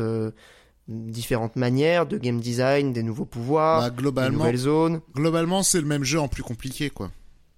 En plus compliqué, je Comme dirais ma- plus en plus riche, mais euh, Comme Majora l'était par rapport à Ocarina of Time, ou même Ouais, euh, ouais, ouais. quand ça s'appelle. euh, après c'est pas la même map dans Majora, mais oui, oui, je vois Oui, l'idée, hein, c'est a clairement ça, ça. Ou, ou comme Metroid Prime 2 aussi, qui est globalement le même jeu que Metroid Prime, avec un, avec en plus compliqué quoi. Ouais, ouais, tout à fait. Euh, moi, j'ai un rapport un peu, euh, on va- dire, qui est pas passionnel avec euh, Breath of the Wild. Euh, typiquement, j'avais vraiment kiffé à l'époque. Et c'est vrai que après coup, il me manquait, bah, je vais pas faire le, la critique du jeu qu'on a fait tout à l'heure, mais c'est vrai que moi, il me manquait quelques trucs de Zelda. Bon, bah, depuis, j'ai fait le deuil de cette formule à l'ancienne de Zelda, les donjons, etc. Euh, mais je sais pas, genre, j'arrivais pas à, me passionner pour les possibilités offertes par le jeu. Là où euh, je trouve que Tears of the Kingdom, étant peut-être plus généreux dans ce qui te donne en termes d'outils, euh, j'y ai plus trouvé mon compte. Je pense que plus de gens vont pouvoir y trouver leur compte euh, que dans Breath of the Wild, notamment parce que fait le jeu est beaucoup plus versatile. Il y a beaucoup plus de possibilités. Donc dans toutes ces possibilités, je pense que quasiment tous les profils de joueurs peuvent fit dedans. Euh, en tout cas, moi, j'ai complètement adhéré à la proposition et j'y ai trouvé mon compte, même si je, en fait, je me rends compte que j'exploite pas tout le potentiel du jeu et je joue très différemment de plein de gens. Euh, donc je sais pas, toi Mikael, qui était un énorme fan euh, de Breath of the Wild, euh, comment t'as vécu cette redécouverte d'Hyrule? Est-ce que est-ce que t'as ce côté un peu 1.5 qui a été reproché parfois, assez rarement, mais quand même un peu au jeu? Alors deux choses là-dessus. ton sentiment de ne pas exploiter le jeu comme ce qui pourrait être, je pense qu'on l'a tous, ne serait-ce que parce que tu peux faire des dingueries d'ingénieurs dans le jeu et il faut bien être honnête quand tu vois circuler des choses sur les réseaux sociaux les personnes qui font réellement les constructions, qui font le buzz et que tu vois beaucoup tourner, il y en a quand même pas beaucoup. Pour moi, ça c'est pas un problème, ça fait partie de la richesse d'expérience qu'offre le jeu que tu as souligné. Ensuite, sur la suite de Breath of the Wild, euh, pour moi le côté 1.5, il est existant, mais il n'est pas problématique, il est nécessaire. Parce qu'en fait, tu prends la suite d'un jeu qui, moi j'ai pas peur des mots, euh, peut même être qualifié de légendaire. Pour moi, ça va vraiment faire partie des jeux que tu pourras citer dans 20 ans et qui seront... Euh, parmi euh, les meilleurs jeux de leur époque sans, aucun problème, même si Tears of the Kingdom va, le challenger étant donné qu'ils sont très proches. Et en fait, il fallait respecter cet héritage. Tu n'avais pas 40 000 manières de le faire, et je trouve qu'ils l'ont fait de la meilleure des manières. C'est-à-dire que tous les ajouts, c'est, euh, je vous avais dit ça juste quelques heures après la sortie, c'était vraiment le sentiment que ça m'avait donné, c'est des ajouts limite organiques, dans le sens où tu vas collecter énormément de choses. Ça avait déjà un intérêt dans le premier, et bien dans le second, ils se sont dit, ok, bah, toutes les choses que tu vas collecter, tu vas pouvoir les fusionner avec tes armes, comme ça, euh, bah, tu vas trouver une double utilité. Et en plus, vous vous plaignez que les armes se pètent, bah, ça va être moins grave ici parce que tu vas crafter tout le temps de nouvelles armes et du coup ça va te donner envie d'en découvrir et c'est pas grave si elle pète. T'avais un moteur physique qui était complètement dingo où toutes les choses étaient capables d'interagir entre elles. Ok, eh ben on a joué à Kerbal Space et on va t'ajouter la possibilité d'assembler énormément de choses qui vont reposer sur ce moteur physique. Et là, encore une fois, on va te dynamiser le jeu en ajoutant euh, des choses qui faisaient sens par rapport aux avantages du premier. Tu avais énormément de verticalité dans le premier, avec euh, la possibilité de planer, avec l'escalade. Ok, bah écoute, on va encore une fois encore plus appuyer sur la verticalité en te mettant des îles flottantes. Et je trouve qu'en fait, le jeu est un 1.5, mais dans le meilleur sens du terme, c'est-à-dire qu'il respecte parfaitement son héritage et qui va ajouter des choses qui font que euh, le jeu monte en puissance. Et je trouve ça super réussi parce que si tu avais fait une formule qui était un peu trop différente, bah t'aurais risqué de niquer ce qui quand même est un pas un reboot mais une nouvelle base ultra réussie pour la série. Donc pour moi stratégiquement, ils ont fait le bon choix et en termes de gameplay, ça ressort de manière euh, virtuose. Ouais, c'est intéressant l'aspect euh, suite organique, puisque effectivement c'est exactement ça que j'avais ressenti aussi en découvrant ces nouveaux pouvoirs, euh, notamment bah, l'emprise, qui est clairement une version améliorée du pouvoir euh, magnétique de Breath of the Wild. Globalement, tous les pouvoirs, on va dire que c'est des extensions ou des améliorations ou des dérivations vraiment plus plus de ce que tu avais déjà dans le précédent. Et donc on a cet aspect-là qui, qui est assez fort, mais là où on le reprocherait dans la plupart des jeux, je trouve que ici ça fait euh, totalement sens aussi avec euh, un élément qui est, vraiment central, je pense, dans, ce jeu, c'est le terrain de jeu euh, qui, cette fois, donc s'enrichit, tu l'as dit, des îles, mais aussi des profondeurs qui vont offrir une nouvelle ambiance, offrir limite un autre rapport à l'exploration. Euh, avec euh, cette nécessité d'avoir des graines pour pouvoir euh, éclairer les environnements, le, comment dire la progression un peu par tâtonnement qui t'oblige à trouver les, racines, les découvertes un peu tu, tu, voilà, tu vas prendre un élément de Breath of the Wild qui était le sentiment de découverte et d'émerveillement et tu vas le transposer dans une ambiance différente en poussant vraiment le curseur au maximum. Et, et moi j'ai adoré, enfin les profondeurs, je sais qu'il y a des gens qui n'ont pas du tout adhéré, moi ça fait partie des trucs qui m'ont euh, complètement séduit et dès qu'il y a eu euh, le premier gouffre dans lequel on peut se rendre très vite dans le jeu, euh, j'ai foncé dedans et puis oh. j'ai passé des heures dedans quoi. J'ai tout exploré. Alors moi, moi c'est l'inverse de ouf. Et eh, tu vois, j'ai vu beaucoup de gens ah, qui sont dans le cas inverse. Si j'ai si j'ai une grosse déception, je vais exposer et après on donnera rapport à Monique qui il tranchera entre nos deux sentiments pour dire dans quel team il est. j'ai la comparaison Elden Ring. Et pourtant, vous me connaissez, je suis pas un gros fanboy d'Elden Ring, même si j'ai beaucoup aimé le jeu et qui m'a fait adopter euh, la formule des Souls. Euh, en fait, j'ai adoré le moment où euh, tu arrives dans, bah, dans un trou, tu t'enfonces, tu te dis tu vas mourir, et en fait non, tu découvres tout ce monde souterrain. Et là, j'ai l'effet waouh, comme quand tu découvres le monde souterrain dans Elden Ring. Ouais. Sauf que derrière, bah, dans Elden Ring, tu as une direction artistique qui est fabuleuse, tu as une map qui est extrêmement riche. Là, euh, j'ai limite l'impression que l'obscurité, c'est un cache-misère. Et si on compare l'intérêt des maps, alors c'est peut-être de ce que j'y ai pas passé assez de temps, mais franchement, j'ai l'impression qu'autant quand tu es en surface, tous les deux mètres, t'as un truc absolument dingo, autant le souterrain, euh, c'était l'agrandissement de la map qui coûtait pas cher, quoi. Alors peut-être certains souterrains, mais alors il y en a d'autres qui sont vrais. Le premier, c'est pas le plus intéressant, même si j'avoue que j'étais assez fasciné. Euh, il y en a certains qui utilisent la verticalité de façon totalement dingue. Enfin, il y a vraiment, il y en a un, j'étais complètement, du coup, tu penses que tu peux pas aller plus profond? En fait, le truc, il se, il se déploie sur une quantité de, de verticalité, enfin, une, une distance absolument débile où tu peux vraiment tomber hyper profond et remonter par des branches, par des espèces de montagnes un peu improvisées. Enfin, ouais, moi j'ai trouvé que c'était. Euh, alors effectivement, sur le plan artistique, c'est pas le truc le plus euh, réussi du jeu, euh, puisque effectivement c'est très très basique.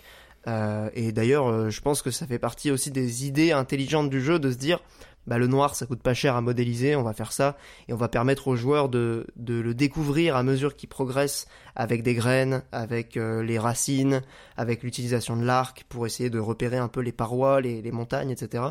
Euh, j'ai trouvé que ça induisait quand même un rapport différent à l'exploration. Et euh, pour le coup, moi j'ai adoré. Monique, est-ce que tu es dans le cas de Mikael ou plutôt Team, team Olbius là-dessus? Compliqué parce que moi j'ai beaucoup aimé les souterrains pour le coup. Mais euh, ah bah voilà. Après, je, je, reconnais effectivement le manque de biome, on va dire. C'est vrai que c'est toujours euh, tout blanc à part une partie en rouge, quoi, avant un endroit. Euh, voilà, ça manque un peu de variété. C'est vrai, c'est vrai aussi que c'est un peu plus vide euh, dans les souterrains. Néanmoins, je, je, trouve que ça renouvelle vraiment la dynamique euh, d'exploration, parce que au final, la map d'en haut, j'ai l'impression qu'il y avait plus de tours dans Breath of the Wild. Là, quand même, tu fais vite le tour de la map, quand même, dans celui-là c'est vite dit, mais on se comprend quoi. Alors que euh, dans les souterrains, effectivement, euh, l'équivalent des tours, elles sont, il y en a vraiment beaucoup et elles éclairent pas très loin. Donc euh, voilà. Après, j'ai bien aimé aussi le côté surprise. Voilà, il y a, il y a plein de trucs à découvrir dans les profondeurs ou à redécouvrir aussi, parce qu'il y a peut-être des parties. En bref, il y a vraiment plein de trucs. Moi, j'ai, moi, j'ai adoré. J'ai presque tout fait dans les souterrains. Euh, Alors précisons peut-être quand même le nombre d'heures. Moi j'ai 60 heures. Euh, Monique, euh, t'as fini le jeu en presque 80, un truc comme ça Non, je crois que j'ai fini à 70. Et euh, Mikael, je, je sais pas combien de temps t'as passé, mais je pense au moins 35. Ouais, au moins 40 heures, un truc comme ça. Donc on a quand même pas mal dosé le jeu. Moi je l'ai pas fini, hein. j'ai fait que les deux temples, deux temples sur quatre. Euh, en tout cas, les, parmi les, trucs du début que tu vois, les quatre zones, euh, les quatre régions euh, à, explorer, j'en ai fait que 2 sur 4. Et, et pourtant, voilà, j'ai quand même passé 60 heures sur le jeu, donc c'est, je pense qu'il est encore plus gargantuesque que Breath of the Wild en termes de contenu. Ouais, je, je, je un petit, enfin, comment dire, j'ai joué 70 heures, je me vois pas dépasser non plus les 100. Ouais, je, je pense quand même que. Alors après, il y a des gens sur Breath of the Wild qui sont repartis en vrille, hein, mais. Euh... Qui ont 200 heures, ouais, ouais c'est ça. Mais bon, voilà. Moi, Breath of the Wild, par exemple, j'avais fait en 40-50 peut-être, un truc comme ça. Ouais, dans ces eaux-là aussi, hein, je pense. Et, euh, et pareil, j'ai pas eu envie de trop trop pousser. Là, dans TOTK, vraiment, ça s'est fait naturellement. Euh... Juste, il y a trop trop de trucs. Donc euh... là, globalement, je vais, vais pas dire que j'ai tout vu, mais presque, quoi. Mais voilà, après, agréablement surpris par beaucoup de trucs. Les quêtes secondaires aussi. Ah oui, c'est ça, elles sont vraiment toutes réussies, elles sont hyper intéressantes. Ah, dose un peu. ah si, ouais, euh, non, oh là, non, non, mais non. eh, Alors, non, mais critiquez-moi pas les, critiquez-moi pas les quêtes secondaires. Je parle pas des missions, je parle pas des missions, hein, je parle vraiment des quêtes secondaires. Parce que les missions, ça peut être ramener trois glands. Celle où il y a écrit quêtes secondaires, il y en a où c'est ramener trois glands, quand même. Non, ça c'est les missions. Ça c'est les missions. Il y en a, il y en a des, il y en a des moins intéressantes que d'autres quand même, Pierre. Dose un peu. Euh, dans les quêtes secondaires, moi de toutes celles que j'ai faites, elles étaient toutes bien. T'es pas tombé, euh, alors, t'es pas tombé sur les pourris, mais euh, non non. C'était que des trucs genre découvrir un sanctuaire caché. Il y avait que des, des, trucs un peu genre observer l'environnement, repérer un oiseau. Il y en a plein des biens avec des même des petits dialogues sympas et tout. clairement, il y, y, a quand même quelques merdouilles, hein, faut reconnaître. Hein. Oui, non, mais dans l'eau, j'imagine que, enfin, ne serait-ce que l'émission qui te demande de ramener euh, euh, trois glands ou euh, dix, dix herbes. non, mais la moitié des mecs à qui tu parles, c'est des amateurs de MMO qui te donnent des quêtes de cette ampleur. Hein. Oui, oui, mais ça pour moi, c'était l'émission. Ça... ça... je l'ai fait pas. Ah, ça c'est toi qui a pas, qui a pas eu de chance, parce que moi, j'en ai pas eu tant que ça. Hein, des... Non, non, mais j'exagère. Mais même, même l'émission où tu découvres un sanctuaire j'ai envie de faire ok donc en gros tu m'as guidé vers un truc que j'aurais découvert naturellement et pour moi je, suis team rabat-joie, je précise quand même que j'ai mis 9 sur 10 au jeu, mais je vais me concentrer sur le négatif parce qu'en fait c'est ce qui est le plus intéressant parce que toutes les qualités de Breath of the Wild, euh, tout le monde les connaît, toutes les qualités de Tears of Kingdom, tout le monde les connaît. Je suis d'accord avec toi pour le coup. Après du négatif, j'en ai pas tant que ça. Parce que par exemple. Mais attends, j'allais en dire justement. Attends, juste pour penser sur les quêtes secondaires, parce que euh, pour le coup, je trouve plutôt que c'est une qualité parce que effectivement dans Breath of the Wild, les quelques trucs qu'il y avait, c'était vraiment va me chercher trois glands Là, il y a quand même d'autres trucs, quoi. Genre rien que les, euh, les espèces de quêtes pour aller trouver les grandes fées, les trucs comme ça. Ouais, les quatre fées, là, c'est super intéressant. elles sont sympas quand même. Alors, elles sont sympas et je trouve en plus qu'ils ont ils ont pas abusé dans dans les trucs secondaires. Je trouve qu'ils ont été plus malins sur certains, genre les les euh, c'est quoi, c'est les noix de Korogu Les Korogu, ouais, ouais. Euh, en fait, le mec à qui tu dois euh. le mec à qui tu dois les rapporter, il est toujours au même endroit. Donc en fait, c'est beaucoup plus cool que dans le premier où tu avais la double la double nécessité d'aller faire de la quête pour réussir à t'améliorer. Mais pour moi, pour en revenir au point faible, c'est que je, c'est le running gag du podcast. Dans tous les podcasts, on parle de FF16. Et dans tous les podcasts, Olbius, il me dit, bah, Mickaël, t'en penses quoi? Et à chaque fois, je lui dis, bah, écoute, euh, je suis hypé. Le lendemain, je suis plus hypé. Je suis hypé, je suis plus hypé. Ben là, je vous le dis, je suis hypé pour FF16, mais grâce à Zelda 2.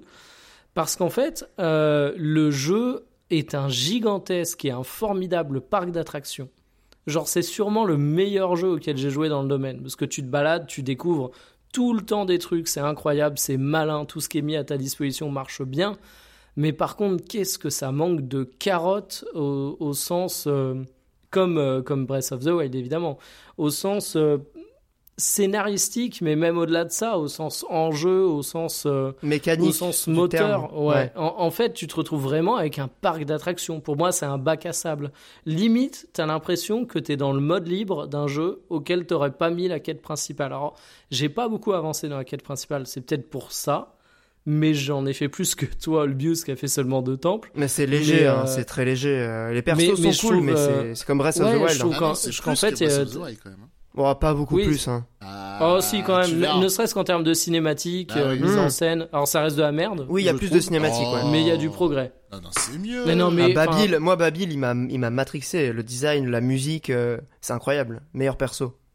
Non, mais c'est, enfin, oui, mais alors là, à la limite, c'est du fan service et, et c'est pas ça que j'attends d'un jeu scénarisé. Je trouve que le, jeu va manquer de moteur pour moi. Euh, on parlait de, dans le bonus de jeux qui nous rendent accro. Euh, autant tu peux être accro à Zelda parce que t'aimes vraiment bien le jeu et que ça te fait plaisir d'y jouer et t'as envie d'y jouer. Autant euh, Olbius, tu disais qu'il n'avait pas trop de, il avait pas trop de dynamique un peu sournoise pour faire que tu reviens. Ben, il n'a pas non plus trop de, de moteur pour moi. C'est un jeu qui va manquer de moteur, mis à part euh, le fait d'être un gigantesque bac à sable qui est trop bien. Bah justement, là, euh, quand ça s'appelle? Euh, je me suis fait cette réflexion en allant au donjon des Piaf pour le coup, où euh, globalement t'as une euh, t'as une session Mario, t'as une session ouais la plateforme où tu rebondis sur les, les trucs. Ouais, voilà. Et au final, je me suis dit, bah en fait, c'est à peu près tout le jeu qui est Mario quoi.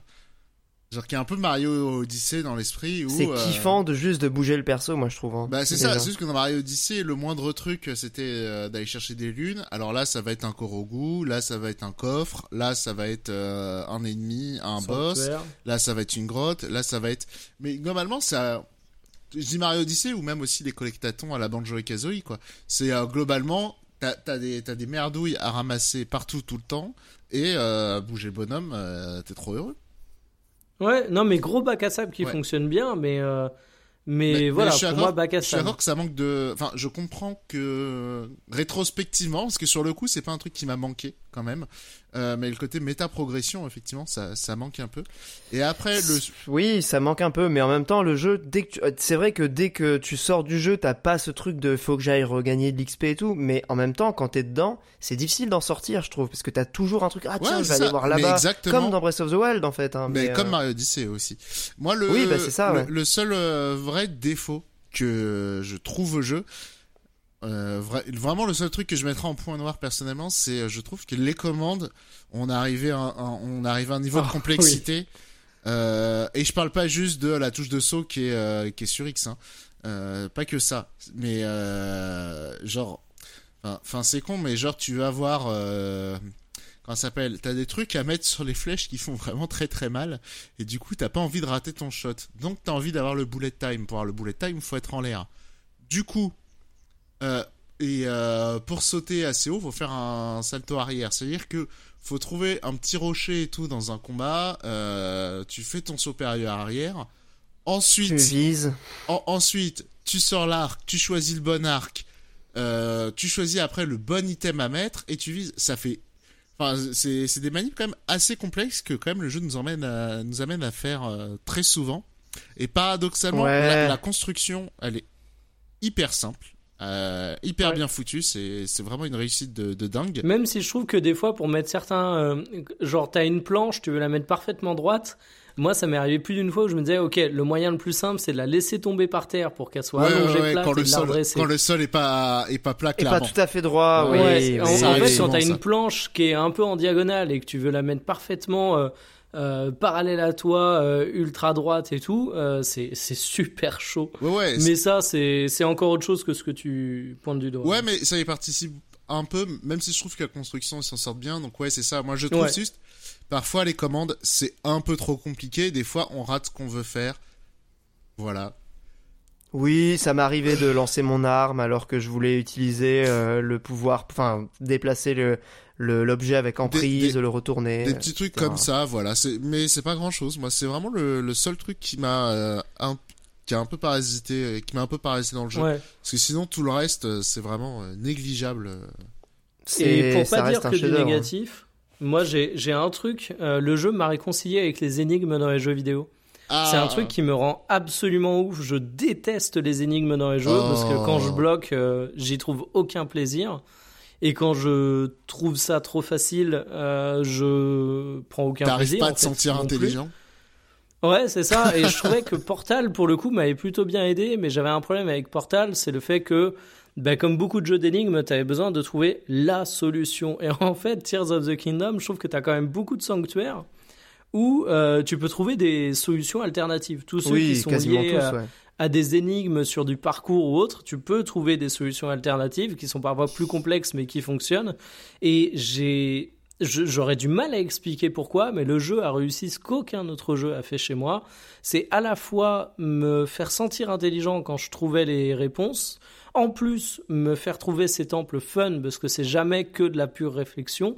Et enfin, euh, j'ai dû bloquer sur un temple dans toute la tripotée que j'ai fait et encore, j'ai pas bloqué longtemps. Et je trouve qu'il a un parfait équilibre entre on ne prend pas pour un con, les énigmes te donnent quand même un petit peu à manger, et tout de même, on arrive à euh, te donner euh, te donner un moyen de pas bloquer non-stop. Et ça, c'était un truc que je craignais. Parce que franchement, j'aurais pas aimé être testeur du jeu et tester le jeu avant tout le monde. Parce que autant pour les énigmes, j'ai pas eu de blocage, j'ai pas eu de problème. Autant je trouve qu'il y a quand même beaucoup de trucs. Euh, moi, j'étais bien content de trouver des solutions sur Internet. Ouais. Ah oui, non, mais clairement, les solutions sont arrivées très vite. J'ai trouvé le temple de l'eau. Moi, euh, j'ai galéré. Hein, euh, ce qu'il faut faire pour accéder au temple de l'eau. Ah, j'aurais pas eu de solution. J'aurais, j'aurais été un Chez peu les comme Zora, tu veux dire Ouais. Ouais. Ah, ça, ça allait. J'ai pas encore fait ça, donc je, en, en vrai, je pense que plein de personnes n'ont pas bloqué et que et que je dénonce pas un problème du jeu. Euh, sur cet exemple précis. Mais je trouve quand même qu'il y a pas mal de trucs où tu dis Ah putain, fallait le savoir. j'ai vu d'autres gens sur internet gens qui étaient tombés sur le temple avant. Ah, moi, ça, c'est le, euh, par hasard. de l'air. Ouais. C'est ouf. Mais euh, rapidement aussi, qu'est-ce que j'allais dire? Je, Là où t'as mis le, point sur, je trouve, l'une des plus grandes qualités du jeu, c'est effectivement sur les énigmes, notamment sur les sanctuaires. parce qu'en réalité, le mode hard entre guillemets, c'est de comprendre ce que les, ce que le jeu attend de toi. Exactement, on va dire la solution la plus simple. Parce qu'il y a des énigmes vraiment, il y a des solutions toutes simples où ou toi tu vas partir sur autre chose, tu vas faire un truc compliqué, euh, tu vas ramasser toutes les merdes que tu trouves pour faire un pont, euh, pour gruger un truc. Alors qu'en vrai, il y a des trucs tout simples à penser, juste avec le, le, retour en arrière ou des trucs comme ça. Et je trouve c'est hyper intéressant que le côté émergent, ce soit entre guillemets le mode facile. Enfin, le côté émergent et laborieux, du coup, c'est le mode facile. Et qu'en réalité, le mode hard, entre guillemets, c'est euh, le fait de vraiment résoudre l'énigme. Je sais pas si vous voyez ce que je veux hmm. dire. Euh... Je crois si, carrément, mais le coup du pont fait à l'arrache, c'est hyper parlant et t'as beaucoup de cas où j'avais vu tourner. Ça aussi, c'est un truc que j'ai beaucoup vu sur Twitter où, où euh, justement, il y a plein de gens, tu vois, qui, euh, qui rigolaient de, euh, tu sens le truc où il y a, y a quelque chose à faire, tu comprends pas, t'assembles toutes les merdes, tu fais un pont et hop. j'ai vu beaucoup de gens faire ça, quoi. Moi, j'avais pas mal vu par, euh, tourner aussi le temple où, euh, où tu dois faire en fait un, un, maillet qui tape dans une boule et qui arrive dans une cible. Euh, c'est un, temple ou c'est un sanctuaire? Un sanctuaire. un, sanctuaire, oui, ça je l'ai fait aussi, ouais. Je l'ai vu pas mal passer en mode les gens comprenaient pas ce qu'il fallait, alors que moi j'avais direct capté, je trouvais ça hyper simple. Donc je trouve que le jeu est, est aussi trop cool là-dessus parce qu'il a l'air de mettre en place des énigmes euh, qui vont répondre à différents types de réflexions et j'ai l'impression qu'en fait les gens vont pas du tout bloquer sur les mêmes énigmes et les mêmes sanctuaires et ça c'est trop cool. Oui c'est ça et il y a pas le côté frustrant de juste être bloqué c'est que à chaque fois alors il y a quelques uns où effectivement euh, ils sont peu permissifs quand même. Par exemple, celui justement où il faut taper dans la boule euh, pour euh, justement, t'as un, as un interrupteur qui qui donne un switch euh, pour taper dans un truc avec un avec une planche dans une boule. Ça pour le coup, ça il n'y a pas trop d'autres moyens de de niquer hein, ce, sanctuaire là. Ah, je crois que J'ai essayé hein. plein d'autres méthodes, tu vois, de d'utiliser un peu des comme des espèces de perches pour amener la boule jusqu'à la cible et tout. Euh, ça marchait pas. Ah, moi du coup vu que j'ai tout de suite fait le bon truc, je t'avoue que j'ai pas j'ai pas challengé le jeu. Ouais, moi, celui-là on a on a un peu un peu bloqué. J'ai souvenir d'avoir vu des gens faire des trucs bizarres hein, sur Twitter. sur ce temple-là Ouais, il me semble avoir vu passer des trucs bizarres sur celui-là. Alors que pareil, il me paraissait évident celui-là, mais Ouais, mais en fait, si t'as loupé l'interrupteur à l'entrée de la pièce, euh, tu captes pas le truc. Le truc droit sur ton chemin au milieu, ouais. Non, mais pas l'interrupteur, la planche. Euh, je parle de la planche derrière. Euh, J'avais pas pensé qu'il fallait utiliser le truc de derrière, tu sais. Ah mais t'inquiète, moi aussi j'ai tourné, en rond comme un débile sur des sanctuaires évidents. Hein, vraiment, C'est ça qui est assez ouf, hein, c'est que vraiment il y a des moments le jeu il est, il paraît vraiment d'une simplicité enfantine. Il y a des trucs vraiment, je me suis pris la tête. J'arrive à la fin, je me dis mais putain mais. Évidemment. Ouais, c'est ça. Oui, il a quand même cette capacité euh, presque presque witness quoi, à te générer des moments de blocage euh, et des moments de génie, euh, enfin de satisfaction. Et cette attitude-là, sont géniales. Et cette, cette attitude-là aussi, tu la retrouves, je trouve, beaucoup dans les combats. Parce que rétrospectivement, c'est un truc que j'ai adoré dans le jeu.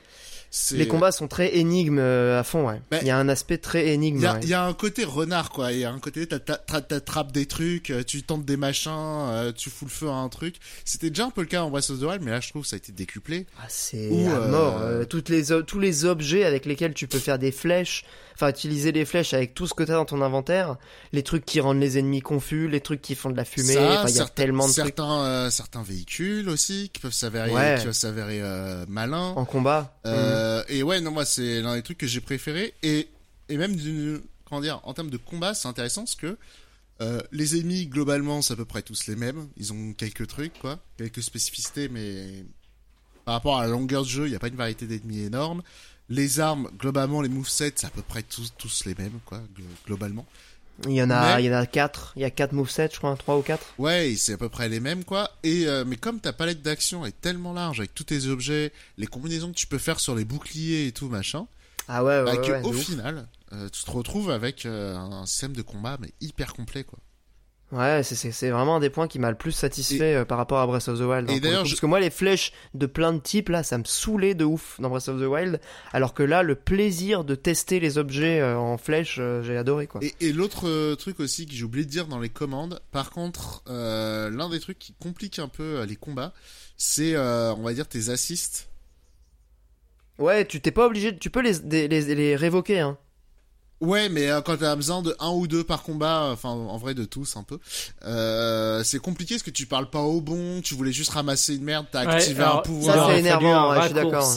Ouais. ouais, ouais, clairement. Bah, Alors ça aurait ajouté des touches encore, bah donc ça aurait été problématique. Pour ça que... tout est déjà utilisé, je crois, en termes de touches. Hein, ça le truc. C'est pour ça que en vrai le problème des commandes, il est, il est un peu insolvable parce qu'en fait t'as une palette d'action qui est tellement large mais oui. Euh, Est-ce que c'était possible de faire vraiment beaucoup mieux en termes d'ergonomie et de contrôle? C'est difficile. Ah mais tu vois le, fait d'aller leur parler. Euh, ouais, mais de fait euh, le produit fini, il est extrêmement compliqué et un peu imprécis, alors que et du coup c'est un peu frustrant pour un jeu qui comment dire. un jeu qui challenge ta créativité et où juste parce que tu, tu, de la, tu fais de la merde avec tes pouces, tu, tu peux pas l'exprimer, c'est un peu frustrant quand même quoi.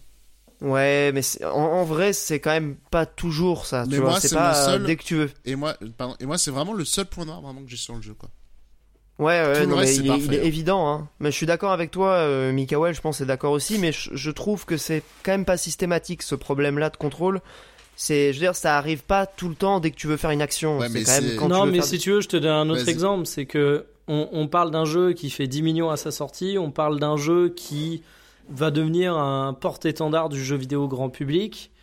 Eh ben bordel, imagine quelqu'un qui doit appréhender les commandes de Zelda 2 alors qu'il a jamais touché à un jeu vidéo. Oula, bonne chance. Hein. c'est comme le tableau de bord d'un avion. Quoi. c'est méga Donc c'est aussi hein. comme ça que je le vois. je, ouais, c'est vrai. Je lancerai un truc pour l'accessibilité. Je suis pas sûr parce que je pense que, euh, enfin, le jeu est tellement bien que les gens vont s'y mettre.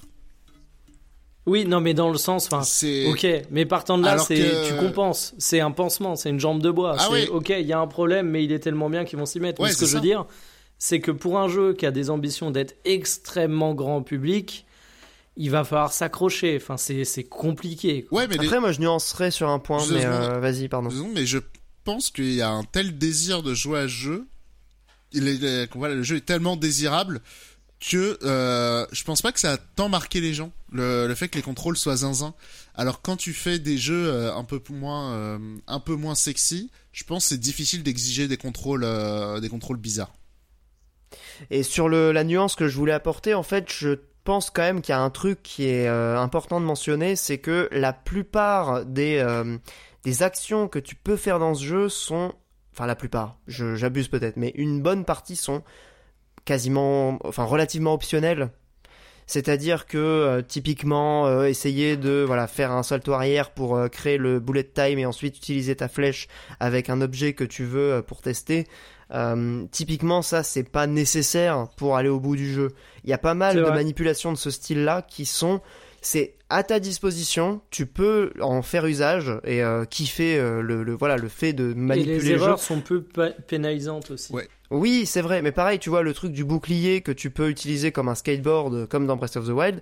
Bon, déjà là, avec l'amalgame, c'est hyper stylé, parce que du coup, j'ai appris qu'on pouvait euh, euh, amalgamer les chariots, euh, tu sais, les chariots qui peuvent se mettre sur des rails, tu peux les amalgamer à ton bouclier et faire un skateboard qui roule hyper bien, qui glisse sur les rails, bah, comme si t'étais sur un chariot. C'est hyper kiffant. donc ça, c'est le genre de petits trucs qui sont vraiment géniaux dans le jeu. mais plein d'autres trucs sous les boucliers. Ouais, tous les artefacts sono, par exemple, utiliser les fusées pour euh, grimper les montagnes rapidement. Enfin, il y a, y a, tellement de possibilités. La bombe euh, pour faire un gros saut, euh, tout ça. Exactement, ouais. C'est non mais globalement il y a plein de trucs vraiment. Mais après, est-ce qu'ils y ont pensé? En fait, oui, tout est tout est prévu. Quoi. Ouais, je pense vu le temps que le jeu a mis à sortir, à mon avis. Mais alors j'ai appris qu'il était il était terminé depuis un an le jeu. Hein les, les, les, 12 derniers mois de, de, développement, c'est uniquement du corrige, enfin du polish, du corrigeage de bugs, c'est courant qu'on correction de bugs. C'est courant qu'on entende ça sur les jeux Nintendo euh, pour le coup. Euh, Fire Emblem apparemment c'était pareil aussi. C'est à peu près un an aussi, ouais. Mm. À skip. Euh, mais non, l'autre truc aussi où je me dis faut relativiser aussi sur l'accessibilité du jeu, c'est que dans le même genre, je sais pas si vous avez déjà vu des petits jouer à Fortnite. Ah oui, non. Mais, ouais, mais je, je, pensais pas... je pensais pas aux gamins hein, pour le coup. Moi, quand je parle d'accessibilité, je pense, euh, je pense, euh, exemple, euh, tu es dans une nouvelle relation, tu as envie de faire découvrir le jeu vidéo à ton ou ta partenaire, et c'est quelqu'un de 30 ans qui a jamais touché un jeu vidéo. Mais oui, non, les gosses à Fortnite. Fortnite, c'est pas que les gosses, hein. Mais tu vois, non, tu mais vois comment je suis d'accord, hein. mais je, je parle d'un public non joueur. Ouais, mais il y a des gamins, leur premier jeu c'est Fortnite. Ouais, mais quand t'es gamin, t'apprends hyper vite. Ouais, mais je sais pas, moi je pense ça, ça a à voir de est-ce que les gens ont, vraiment envie de jouer au jeu. Si t'as vraiment envie de jouer au jeu, je pense que les contrôles, ça va pas être un frein. Oui, non, mais il y a plein de gamins qui Mais je pense que t'en ressortiras en disant euh, le jeu vidéo c'est pas simple quoi.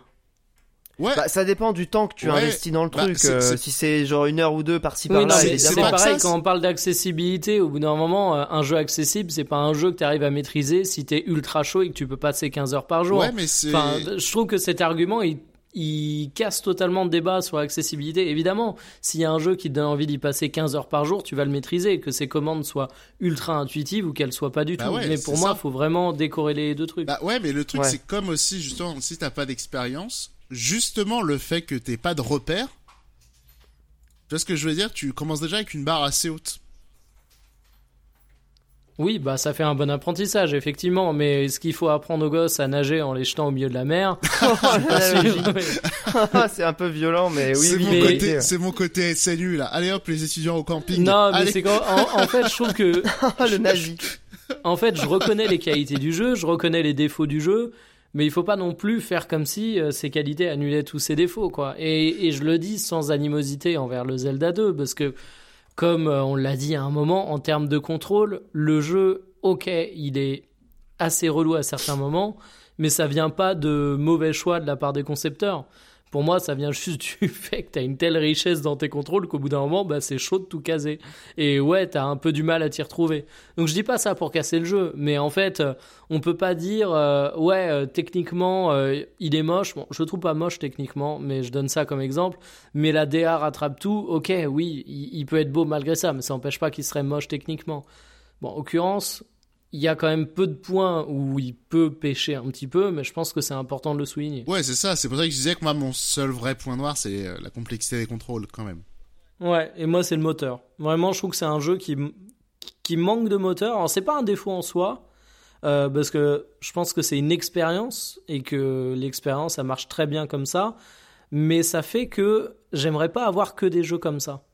Et si c'est ton seul problème en tant que jeu vidéo, qu'il faudrait pas que toute l'industrie ressemble à toi, j'ai envie de dire que c'est un problème de riche, hein, parce que tous les autres jeux, ils ont 4 millions d'autres problèmes qui sont très concrets et qui sont inter à l'expérience. Là, c'est plus externe à l'expérience, mais je vais être très content de retourner sur un jeu scénarisé classique après. Quoi. Un petit peu plus linéaire aussi. Euh, c'est vrai que bon, euh, là, je prends mon pied sur Zelda, mais je, je pense que Final Fantasy va vraiment faire plaisir là-dessus puisque euh, bon bah évidemment je pense que ça sera peut-être pas aussi couloir que FF7 Remake, hein, mais on est sur une expérience euh, globalement très très très balisée. Euh, et qui, euh, je pense, va, va, faire du bien aussi après, après la liberté absolue que te donne Zelda voilà, moi je conclurai. Bon, je suis d'accord avec tout ce que vous avez souligné. Euh, euh, j'adhère à moitié à ce que tu dis, Mikael, sur le côté moteur, mais je vois très bien l'idée. Euh, je suis un peu là-dedans, mais peut-être pas autant que toi. Ça me gêne peut-être un peu moins, mais en tout cas, si je devais comparer mon expérience sur Breath of the Wild avec celle-là, c'est que j'ai beaucoup plus de plaisir à utiliser ce que le jeu me met à disposition. Là où Breath of the Wild, je faisais rien de tout ce que le jeu te permet en termes d'interaction, le côté euh, cinétique avec euh, le pouvoir qui permettait de taper dans les trucs pour ensuite te propulser et tout ça, je faisais jamais. Alors que là, j'ai fait plein de véhicules, euh, j'ai testé plein de, j'ai passé vraiment des heures à tester des trucs. Genre j'ai fait des motos volantes avec deux turbines, un gouvernail. Enfin, je me suis vraiment éclaté à utiliser le moteur physique et les outils du jeu parce que je trouve que là, c'est vraiment gratifiant. Euh, c'est pas juste un Easter egg ou un, aspect un peu euh, oh là là regardez comme c'est rigolo. Non, il y a vraiment il y a un intérêt dans le jeu. Typiquement, bah tu fais un véhicule volant, tu peux explorer de, façon beaucoup plus rapide plein de zones. Enfin, il y a vraiment une imbrication et une cohérence entre l'univers, le, enfin le level design et euh, les possibilités de game design qui, je trouve là, font de cet épisode bah, c'est un peu le voilà ce qu'on disait tout à l'heure, mais c'est l'aboutissement. Euh, là où Breath of the Wild était un peu une sorte, ah, le brouillon, c'est peut-être un peu méchant pour lui, mais on va dire euh, la version 1 et la version 1.5. Ça, on va dire que c'est un peu plus neutre. Ouais, le, le truc c'est comment ça s'appelle. Euh, je trouve que tout est mieux en fait. Vraiment tout. Ben c'est ça, la voilà. Musique est mieux, ça rend les grottes sont mieux, les sanctuaires sont mieux, les donjons sont mieux, les combats sont mieux, tout est mieux. On est d'accord là-dessus et je pense vraiment, c'est pour ça quand je vous disais que Breath of the Wild ça allait être un jeu générationnel, En fait, avec le recul, euh, c'est pour ça que je me suis tout de suite corrigé en disant bah non, il y a Tears of the Kingdom, c'est Tears of the Kingdom qui marquera. Mais par contre, autant je suis d'accord, tout est mieux, le jeu est meilleur.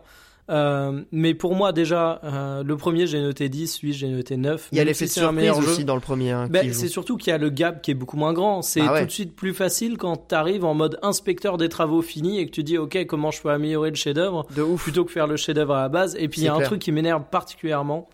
Euh, moi, je vous l'avais déjà dit, hein, mais c'est euh, c'est quand je vois que énormément de personnes se découvrent le qualificatif vide pour parler de Breath of the Wild, le premier du jeu, et comme une critique. Parce qu'autant on avait des gens euh, qui le qualifiait de vide, mais de la manière la plus positive du monde, en disant que c'était justement euh, très reposant, bah, une, ode, euh, ouais. une ode à l'aventure et le fait qu'on te mettait des grands espaces à explorer. Mais alors aujourd'hui, sur Twitter, t'as l'impression que vraiment, mais Breath of the Wild, c'était un jeu qui te proposait que dalle, alors que tu fais des recherches, et ça, je l'ai fait pour quelques personnes. Je vais pas sortir les blazes, je vous en ai envoyé un par MP, mais franchement, je l'ai fait sur 5 ou 6 noms, et ça ressort à chaque fois des mecs qui en 2023 vont te dire, ah ben franchement, Zelda 2, ça nous fait cap... Euh, c'est vachement bien, il y a des trucs tous les 2 mètres, euh, c'est pas comme dans Breath of the Wild, et puis tu cherches leur tweet, et puis à la sortie de Breath of the Wild, ils te disaient littéralement l'inverse, c'est que il te disait qu'il y avait des trucs tous les deux mètres aussi dans Zelda Breath of the Wild. Alors évidemment, le 2 fait passer le premier pour un jeu qui est moins rempli, qui est moins riche, qui, même quand il a rien à te proposer, te donne moins de possibilités de faire des trucs, parce qu'avec les constructions, beau être au milieu d'une plaine, en théorie t'as rien, et tu dis, oh mais c'est génial pour faire une piste de décollage. Donc oui, il y a le côté 1.5, à la limite j'ai cassé le côté brouillon, parce que la formule est déjà trop dite, mais j'accepte cette formule. Par contre, réécrire l'histoire en mode ah Breath of the Wild euh, franchement euh, on se faisait chier ouais, ouais non limite au moins, là, on a hein. des, là au moins on a des trucs à faire tous les deux mètres mais mais mais niquez-vous désolé pour les termes mais vous disiez exactement la même chose sur Breath of the Wild quoi.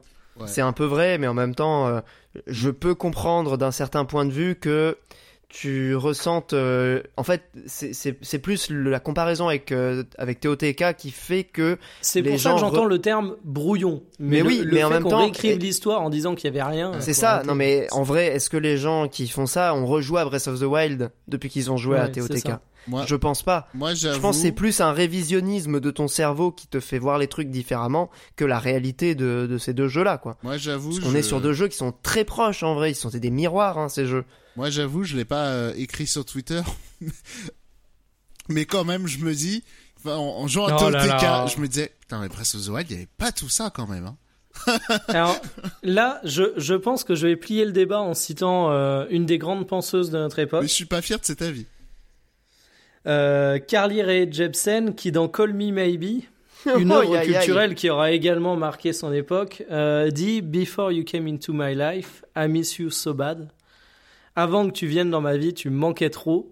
Eh ben, je trouve que c'est exactement la même chose quand on parle aujourd'hui du premier Zelda avec le regard du second. Eh oui. C'est qu'en fait, à l'époque, ça nous manquait pas. À l'époque, on avait un bâton et un caillou et on s'amusait comme des On s'amusait.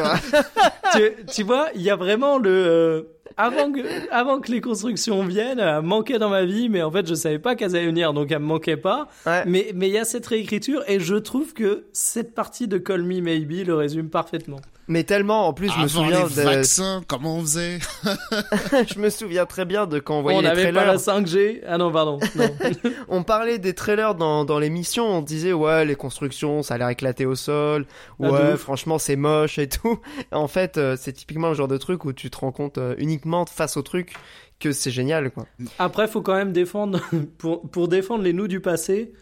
Euh, les constructions qu'ils ont sorties dans les trailers, je sais pas si c'était volontaire pour, euh, pour euh, pas spoiler certaines possibilités ou si c'était juste des buses, mais on n'a quand même pas vu les, les plus belles, les plus beaux ambassadeurs du système de construction dans les trailers. Hein. Non, non, non, non, c'est vrai. Mais en même temps, à part vraiment à y passer du temps ou à essayer de faire un truc très sobre ou minimaliste, faut quand non, non, mais sans, sans parler de faire les, les dingueries de vaisseaux spatiaux que tu vois tourner sur TikTok. Moi, je revois un trailer où c'est littéralement un gros rocher avec deux roues et, et Link qui est devant avec un bâton. Oui, c'est ça. ouais, ouais, c'est vrai. franchement, il y avait un trailer, c'était ça, quoi. Alors, alors euh, que, alors que tu peux directement euh, souder les roues sur euh, des gouvernails et là, tu, tu, tu fais un quad et c'est kiffant et c'est très très joli en plus. Qu'est-ce que je vais dire? Mais euh, vous savez que dans les souterrains, je sais pas si vous avez trouvé ce pouvoir-là, mais euh, oui. Ouais, bah tu sais, il y a moyen de récupérer. Pour euh, enregistrer les constructions, tu veux dire? voilà, il y a moyen de récupérer des plans aussi. Enfin, enregistrer les, les patrons. Parce que oui, les patrons, ouais, Moi, j'aurais bien aimé enregistrer les bah, constructions. parce qu'en fait, tu débloques des constructions. C'est ça, ouais. Au fur et à mesure, pour l'instant, on en a très peu. mais C'est-à-dire, tu peux te récupérer des gros tanks, des grosses motos, et tout ça, quoi. Et eh oui. Oh là là. Et c'est un pouvoir euh, que tu débloques euh, un, peu tard dans le jeu quand même. Hein. Je suis tombé vite dessus par hasard. Ah oui, tu peux tomber dessus par hasard, effectivement. Mais de la même manière que j'ai appris, hein, il y a des gens, ils ont battu le boss final, un, bah, un peu comme dans Breath of the Wild là-dessus, mais euh, ils ont battu le boss final sans avoir fait aucune des quatre quêtes principales du donjon, quoi. Enfin, de donjon. Ouais, après, bien joué. Ouais, ouais, ouais, non, mais bien sûr, bah, évidemment. C'est, je, veux bien croire que ce soit possible, mais euh, c'est pas à la portée de n'importe qui. Non, mais le, le jeu est, est, riche en surprises comme ça. Alors, je vous donne un truc qui va sembler anecdotique, et si ça se trouve, ça a été dans le parcours classique de tous les joueurs, mais moi, je trouvais que c'était une dinguerie. J'ai que de l'équipement de base qui fait 3 euh, de protection. Je m'aventure un peu dans les ruines du château. Je trouve de l'armure à 4. Je suis hyper content. Et puis un moment, je sais pas pourquoi, je me paume dans un trou. Je tombe euh, dans une espèce d'arène et je débloque un casque qui a 7 de protection à lui tout seul. Et je me dis, mais mon dieu! Et j'avais l'impression de craquer le jeu. Alors que dans les faits, pas du tout. Mais je trouve que le jeu est excellent par rapport à ça. C'est que t'as plein de petites surprises du genre. Mais tellement. Après, moi, je me vraiment même pour améliorer les équipements et tout, euh, c'est. Après, je tombais dessus de façon aléatoire, quoi. Après, moi, je me suis fait euh, one shot jusqu'à euh, jusqu'à 40 heures. Hein. je trouvais le jeu plus difficile aussi. On, est d'accord. Hein. Et surtout, c'est ce que je t'avais dit à l'époque. je pense qu'il y a différents types de joueurs, mais moi, j'étais du genre à beaucoup monter l'endurance parce que je me disais, bah au pire, la vie, je peux toujours me démerder en jouant un peu mieux, alors que l'endurance, il y a des moments où tu te fais bloquer. Et du coup, je montais beaucoup l'endurance et je me suis beaucoup fait one shot. mais ce qui est bien avec le jeu, c'est que les saves, ça on n'en a pas parlé, mais elles sont souvent hyper bien placées juste avant un combat. Et, et du coup, euh, bah en fait, même quand le jeu est dur, bah il, il te sanctionne pas, il est relativement cool avec toi. Ouais, relativement en termes de save aussi, il est généreux. Enfin, globalement, j'ai eu quelques accros. Parce que moi, ça m'est arrivé, genre vraiment, euh, je passe à côté d'un camp, je prends une flèche, je, je crève comme une merde. Oui, bah ça arrive, hein, mais en même temps, dès que tu vois un ennemi, le jeu sauvegarde. Donc euh, à partir de là. Euh... ça, ce que ça m'est arrivé vraiment, parce que 40 heures, je me faisais one shot comme une merde. Hein. Genre même quand bah, j'avais plein de cœur, je me faisais des glingues, j'avais envie de crever. Mais tu utilises des potions euh, qui, qui donnent de la protection, enfin de l'armure, etc. Ah, et je suis Enfin, des potions des plats. Et, je suis un énorme rapia. Hein. Comment ça, t'es un énorme bah, rapia En dehors des combats de boss, j'utilise pas les potions. Bah attends, mais c'est hyper facile à crafter les plats. Tu fais des plats qui donnent 5 euh, minutes de résistance. Dès que tu vois un camp d'ennemis, tu t'en prends un. Et emballer, c'est peser. Tu, tu résistes deux fois mieux. Non, mais après, c'est bon, je me suis crafté une armure et puis voilà. mais euh, Non, mais après, ça a rajouté du spicy aussi au jeu. C'est vrai que le jeu est un peu euh, plus dur là-dessus. Mais comme t'as moyen de vraiment, enfin c'est ça qui est bien, c'est que c'est un peu plus dur, mais t'as moyen de vraiment niquer les ennemis de façon euh, hyper rapide parfois en utilisant des, techniques euh, ou enfin une des, des nombreuses méthodes pour battre les ennemis facilement. du coup, il y a ce côté un peu ah ouais bah je vous ai bien défoncé là maintenant il y a cette satisfaction là tu vois de renverser la vapeur euh, sur des, des combats euh, où t'avais un peu galéré. Au final tu, trouves la bonne méthode ou tu, tu utilises une, un objet sur une flèche ou voilà je vais pas trop en dire mais il y a moyen de vraiment euh, exploser les ennemis en deux temps trois mouvements quoi. Et j'imagine qu'il y a des gens qui ont fait des constructions pour battre des boss ou des trucs comme ça. Ça doit être c'est ça fait partie du plaisir aussi de, de la sortie de, de ce jeu, hein, comme sur Breath of the Wild, c'est exactement pareil, mais voir les l'inventivité des gens. Euh, moi, je regardais encore des vidéos de Breath of the Wild euh, il y a quelques mois, tu vois, juste pour voir les, les trucs que les gens font euh, cinq ans après la sortie du jeu. Et je pense que ça sera pareil pour celui-là. Là où c'était quand même vraiment pas gagné, il a réitéré l'exploit et là-dessus, euh, je pense que c'est déjà un énorme, un énorme exploit, quoi. Mais c'est vrai, question de sortir très légèrement de la partie jeu en lui-même. Euh, on parlait des 10 millions à la sortie et on sait que les jeux Nintendo se vendent très bien également sur le long terme. Et puis en termes de marketing, qu'est-ce que c'est génial d'avoir un jeu qui te permet de te sortir autant de petits morceaux isolés comme ça? Enfin, c'est la meilleure campagne de communication pour le jeu parce que franchement, les réseaux sociaux sont inondé de séquences qui jouent avec la physique, avec les constructions, où tu vois qu'il y a des trucs de dingue. Et, je trouve que c'est vraiment très, très, très malin là-dessus. Ouais, c'est de ouf. Petit exemple, moi, c'est vrai que j'ai une nièce, elle avait jamais euh, eu quelque chose à foutre de Zelda. Et là, comme euh, c'est partout sur TikTok, bah voilà. Mais en même temps, c'est con, mais sans chercher, sans chercher plus loin, hein, moi les Zelda, j'en avais rien à foutre avant le Breath of the Wild. C'était pas une formule qui me tentait. Euh, c'était clairement pas des jeux que je trouvais sexy, euh, mis à part euh, celui sur GameCube où il y a de l'océan partout. Wind Waker, le plus c'est le meilleur. Waker, j'ai eu un, un, énorme trou de mémoire, mais vraiment, moi j'en ai rien à faire de Zelda. Et pourtant, bah, Breath of the Wild a, tellement renversé la table, changé la formule. Il y a peu de jeux qui arrivent à, à changer leur formule de manière aussi efficace. Hein. Et franchement, ce qui est fort, c'est que les renversements de table qui fonctionnent bien, c'est rarement dans une grande innovation. Je vous prends Assassin's Creed avec Origins. Euh, je trouve qu'ils ont fait un renversement de table qui a bien fonctionné. Mais ils ont repris beaucoup d'autres ben voilà, hmm. C'était un renversement de table à l'échelle de la licence. Mais en gros, ils ont vu The Witcher 3, ils ont fait ah, c'est pas mal, et puis voilà. Alors que Breath of the Wild, il a à la fois renversé la table et mis des nouveaux standards pour créer son propre genre.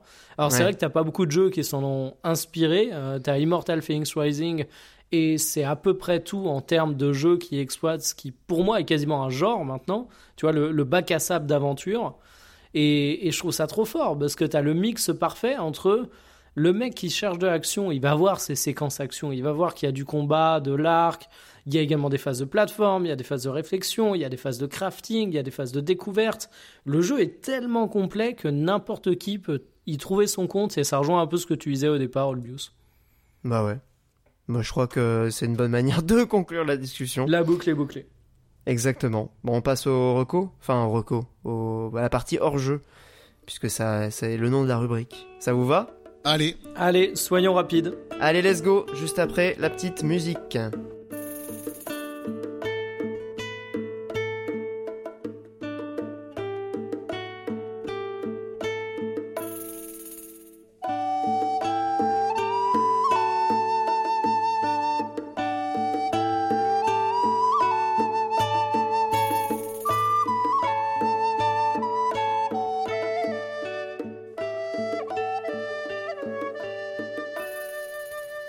Vais commencer très rapidement parce que voilà, on va pas s'étendre sur les recos par vous recommander un film. Je suis dans ma période découverte de Alfred Hitchcock. vous allez me dire bien ta grotte. Euh, effectivement, euh, je connaissais assez mal. J'avais vu, euh, je crois que j'avais vu seulement Psychose de lui. donc, en cours d'anglais comme tout le monde. Voilà, exactement. Et donc bah là, j'ai découvert un peu d'autres films, dont certains un peu moins connus. celui que j'ai vraiment adoré, c'est La Corde. Euh, donc qui est quasiment réalisé en un plan séquence. Donc en fait le pitch est vraiment toujours les pitchs sont géniaux chez Hitchcock, mais là en gros c'est euh, deux mecs euh, qui qui font un meurtre, qui tuent un de leurs amis et qui le mettent dans une espèce de coffre dans leur salon juste avant une réception et ils vont recevoir donc bah, des amis, la famille, etc. Donc il va y avoir la réception avec la servante et puis ça va défiler, défiler et je vous en dis pas plus, mais c'est un, exemple vraiment si on devait étudier ce, truc-là pour euh, comprendre ce qui génère de la tension, de, du suspense dans un film ou dans une œuvre en général d'ailleurs, il faudrait étudier la corde parce que c'est absolument magistral de ce point de vue-là. Euh, ça m'a vraiment euh, tenu en haleine du début à la fin. J'étais complètement captivé par ce film. La conclusion en plus est vraiment géniale. J'ai adoré la fin. Euh, donc voilà, la corde d'Hitchcock, euh, je crois que c'est dispo sur Prime Video en plus. Euh, en tout cas, ça l'était il y a quelques semaines quand je l'ai vu. Je recommande chaudement. Et je fais vraiment une mini digression pour vous recommander, si encore une fois, mais parce que là c'est terminé et le final m'a vraiment définitivement convaincu que c'était l'une des meilleures séries jamais créées. Succession, c'est terminé lundi.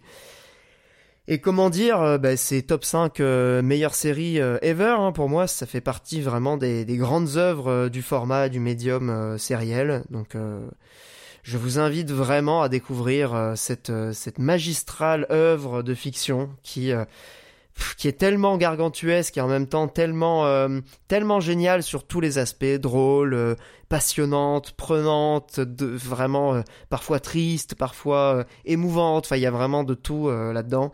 Et et tu en ressors avec cet étrange sentiment de bon, clairement, tu détestes toujours autant les ultra riches, si ce n'est même un peu plus.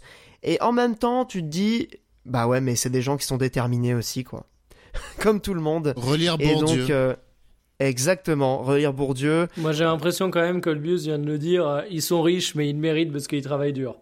Ah non, non, non, pas du tout. Et son dérapage raciste. Il y, a, y, a, une certaine tendance qui est prise dans ce podcast que je tiens à pointer du doigt. le bâtard. Non, non, c'est plutôt, t'as de la peine presque pour eux, tu vois, de voir qu'en fait, ils sont pris dans des logiques de, de qui, qui sont tellement, euh, qui nous apparaissent tellement absurdes et qui le sont, hein, clairement. Mais c'est des gens qui sont pris dans des trucs qui les dépassent euh, de façon assez évidente et du coup t'as presque ouais de la peine pour leur situation quoi même si évidemment ils sont pas à plaindre hein, c'est pas la question mais euh, l'enjeu les enjeux que ces gens-là sont, sont amenés à, à, à, rencontrer dans leur vie par leur naissance, tout simplement, parce qu'il y a quand même un aspect très aristocratique, hein, c'est une famille hein, dans Succession, c'est le patriarche, hein, c'est un propriétaire de médias euh, qui voilà gère un empire de milliards de, milliards de dollars, ses enfants se battent pour récupérer le l'empire, le, et, euh, et c'est un truc où tu te dis en fait ils sont tellement plongés là-dedans depuis qu'ils sont enfants que c'est presque encore une fois ils sont déterminés à se comporter comme ça.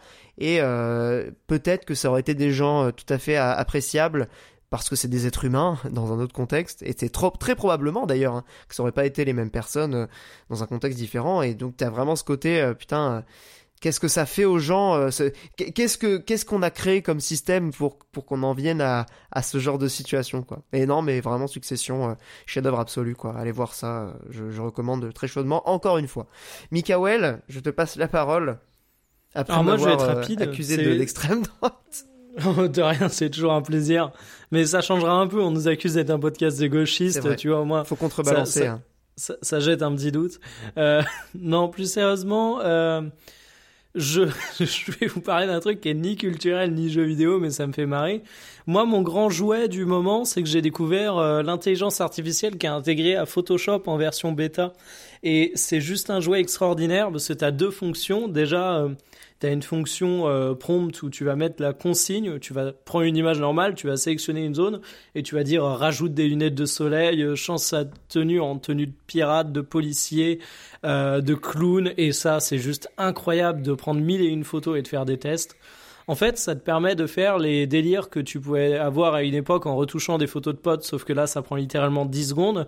Et puis, euh, tu as également toute la partie complétion d'image où tu vas mettre un artwork et tu vas demander de d'imaginer la zone autour, soit en mettant des consignes, soit en laissant l'IA faire son taf toute seule. C'est pas parfait. Euh, faut pas demander des visages, faut pas demander des mains. Des fois, ça a des résultats qui sont complètement invraisemblables. Euh, artistiquement, bon, euh, c'est toujours on va dire un, travail de bon petit écolier servile. Ça pose mille et une questions mais c'est quand même hyper marrant. Donc voilà, mon jouet en ce moment, c'est vraiment tester l'IA avec Photoshop. Mais c'est ce qui a été utilisé d'ailleurs, euh, l'effet d'agrandissement d'image, euh, j'y pense parce que ça a été utilisé dans le jeu vidéo par euh, le Moguri Mode sur Final Fantasy IX, qui justement, bah, comme le jeu est en 4 tiers au départ, et que là le mec voulait le mettre en, 16 neuvième pour les écrans modernes, a demandé à des IA de bah, littéralement pousser l'image, de recréer l'image sur les bords, et euh, le résultat est assez bluffant. Donc euh, effectivement, on atteint des résultats de ouf aujourd'hui. Et euh, oui, oui, on vous invite à aller voir ça parce que c'est quand même très amusant. Monique, quel est ta reco? Moi, très rapide, c'est un groupe d'une seule personne. J'ai pas trop compris si c'était un mec ou une meuf. Ça s'appelle Dinners. la description, j'ai vu que c'était pop music with guitar. Voilà, c'est c'est tout doux, c'est l'été. Euh, voilà, il y a plein de chorus, il y a plein de reverb. Euh, voilà, c'est tout... ça on apprécie. C'est ça, bah c'est tout doux, c'est l'été, on aime bien. Donc euh, voilà, Dinners sur, sur Spotify. C'est un, c'est quelle nationalité la personne? Croix États-Unis. Il chante en anglais, j'imagine? Ouais, ouais, ouais. Si c'est ça, LA based. bah ouais. ok. Basé à Los Angeles. Basé, clairement basé, puisqu'on en parlait. Et sur Spotify, il y a euh, Daydreamy Guitar Pop. Ok. Voilà. Ça résume bien le truc. Donc c'est ça, voilà. Euh, petite pause dans les musiques de Sauvage. Euh, voilà, voilà. Oh, ça va. On reste, on reste raisonnable ici. D'habitude, je recommande des trucs de Sauvage, mais c'est pour ça là, c'est plus, plus tranquille. ça marche. Bon bah écoute, merci Monique pour cette musique estivale qui nous mettra bien dans l'ambiance de ces 35 degrés qui commencent déjà à me, tuer. l'été va être l'été va être dur. Hein. Franchement, je regrette quand même de. C'est triste, hein, mais putain, je, kifferais tellement avoir la clim. je je serais pas fier de l'avoir, mais ça me ferait vraiment plaisir. Oh, le petit ventilo, ça suffit. Ouais, bah là il faut que je le il faut que j'aille le chercher à ma à la cave en fait. Je suis même pas, j'ai même pas encore été le chercher. Euh, j'ai un petit ventilo euh, portable qui se recharge en USB là, qui euh, me sert pour mon bureau. Mais c'est vrai que pour la pièce, il faudrait le ventilo, le, ventilo vrai ventilo quoi. Bref. Ventilo au champ acheté en 2016, toujours là. Bah, au champ, encore une fois, hein, merci les muliers. Ah mais fermez-la, fermez-la. en plus, je crois qu'avec la carte Wahoo, t'as une réduction, non? Ah, possible. Mais d'ailleurs, t'as eu des points sur la carte. Radio Bah ouais, là bon, moi c'est un peu ma limite là, mais c'est vrai que euh, quand ça va, grâce au mulier aussi là, c'est bon, je passe à la tenue de cycliste, ils ont fait des promos. Euh... Chez Decat? Ouais, ça y est, je deviens cette euh, ce sale type là. Ah ouais, tu l'as acheté et tout? Ça y est? Pas le pas la cuissarde quand même. J'ai encore des blocages, mais déjà la, la chemise de cycliste. Euh, ok. Je la reçois demain normalement, voilà. Eh ben écoute, on a hâte de voir ça. Euh, je crois qu'il est temps, euh, sur ces considérations euh, qui n'ont plus rien à voir avec le jeu vidéo, de conclure cet épisode. Instant, instant promo à chaque fois, voilà. Bah, il faut bien, hein, ça fait partie de la signature du podcast. Et d'ailleurs, je suis passé sur Champ Télécom aussi. Je sais pas si c'était déjà le cas au dernier podcast, mais voilà. Ah, peut-être pas, non, il me semble que t'étais... Ah, quoique, tu m'en avais parlé il y a pas très longtemps. Ouais, moyen. 6,99€, 30 gigas, on est heureux. Hein. Bah, écoute, c'est les, les, forfaits low cost, c'est toujours la base. Hein. Mais, euh, mais bref, je pense que on peut remercier nos auditeurs et nos auditrices qui nous ont suivis jusque-là euh, pour euh, cet épisode. On se retrouve le mois prochain pour du Final Fantasy XVI. Putain, quelle période de dingue pour le jeu vidéo quand même. Et du Street 6. et du Street 6 qui, je, je, le reçois normalement demain. Donc, ah, bah écoute, j'ai ah mais on va y jouer avec Carole, donc on est hâte de, de, de se confronter à vous en ligne. Je crois qu'on a d'autres amis là qui sont qui sont chauds comme la braise. Donc euh, bah, finalement, euh, ça sera ça sera Street 6. Vous l'avez pris sur PS5 aussi Sur PS5, ouais, ouais, ouais. Parce que je crois qu'il y a du cross-platform. Hein. Ouais, mais c'est pas ça. Mais si jamais on fait des soirées street, euh, a priori, ça sera chez moi vu que vu que moi je joue avec mon stick arcade PS3 et jamais de la vie je rachète un stick arcade. Et euh, voilà. Ouais. Donc. du coup, tu le, tu le prends sur PC, toi, j'imagine. Mais on pourra pas jouer, euh, on pourra pas jouer à plusieurs, si. Enfin, si, tu me diras avec une manette. Ah, si, voilà. On peut, on peut clairement jouer avec des manettes Xbox. Bon, bah, Comme des cas... modus, vous jouerez à la Xbox. Ouais, voilà, et toi t'auras le stick. Bah, c'est eh ben, plaisir de ce genre de jeu aussi. Bah, tout à fait. Ça fait partie des, des, jeux qui sont clairement indispensablement, enfin en tout cas c'est fait partie des incontournables pour les gens qui jouent beaucoup. Euh, Peut-être que si on est vraiment chaud, euh, on se prendra des sticks aussi. Hein, qui, sait Alors le truc c'est que maintenant ça vaut cher les sticks. C'est aussi pour ça que je n'en rachèterai jamais. Ah ouais, ça a augmenté. maintenant ça vaut 200 balles un stick sympa donc. Euh. Ah oui d'accord, pour un seul? Bah oui. Ah ouais, Qu'est-ce que c'est que c'est tout trop de podcast Oui, c'est vrai. Je sais pas, on est parti en couille. Et en plus, moi, je vais devoir y aller, je vais devoir euh, bourriner sur la route. Bref. je eh pensais bah, à allez, ça. voilà.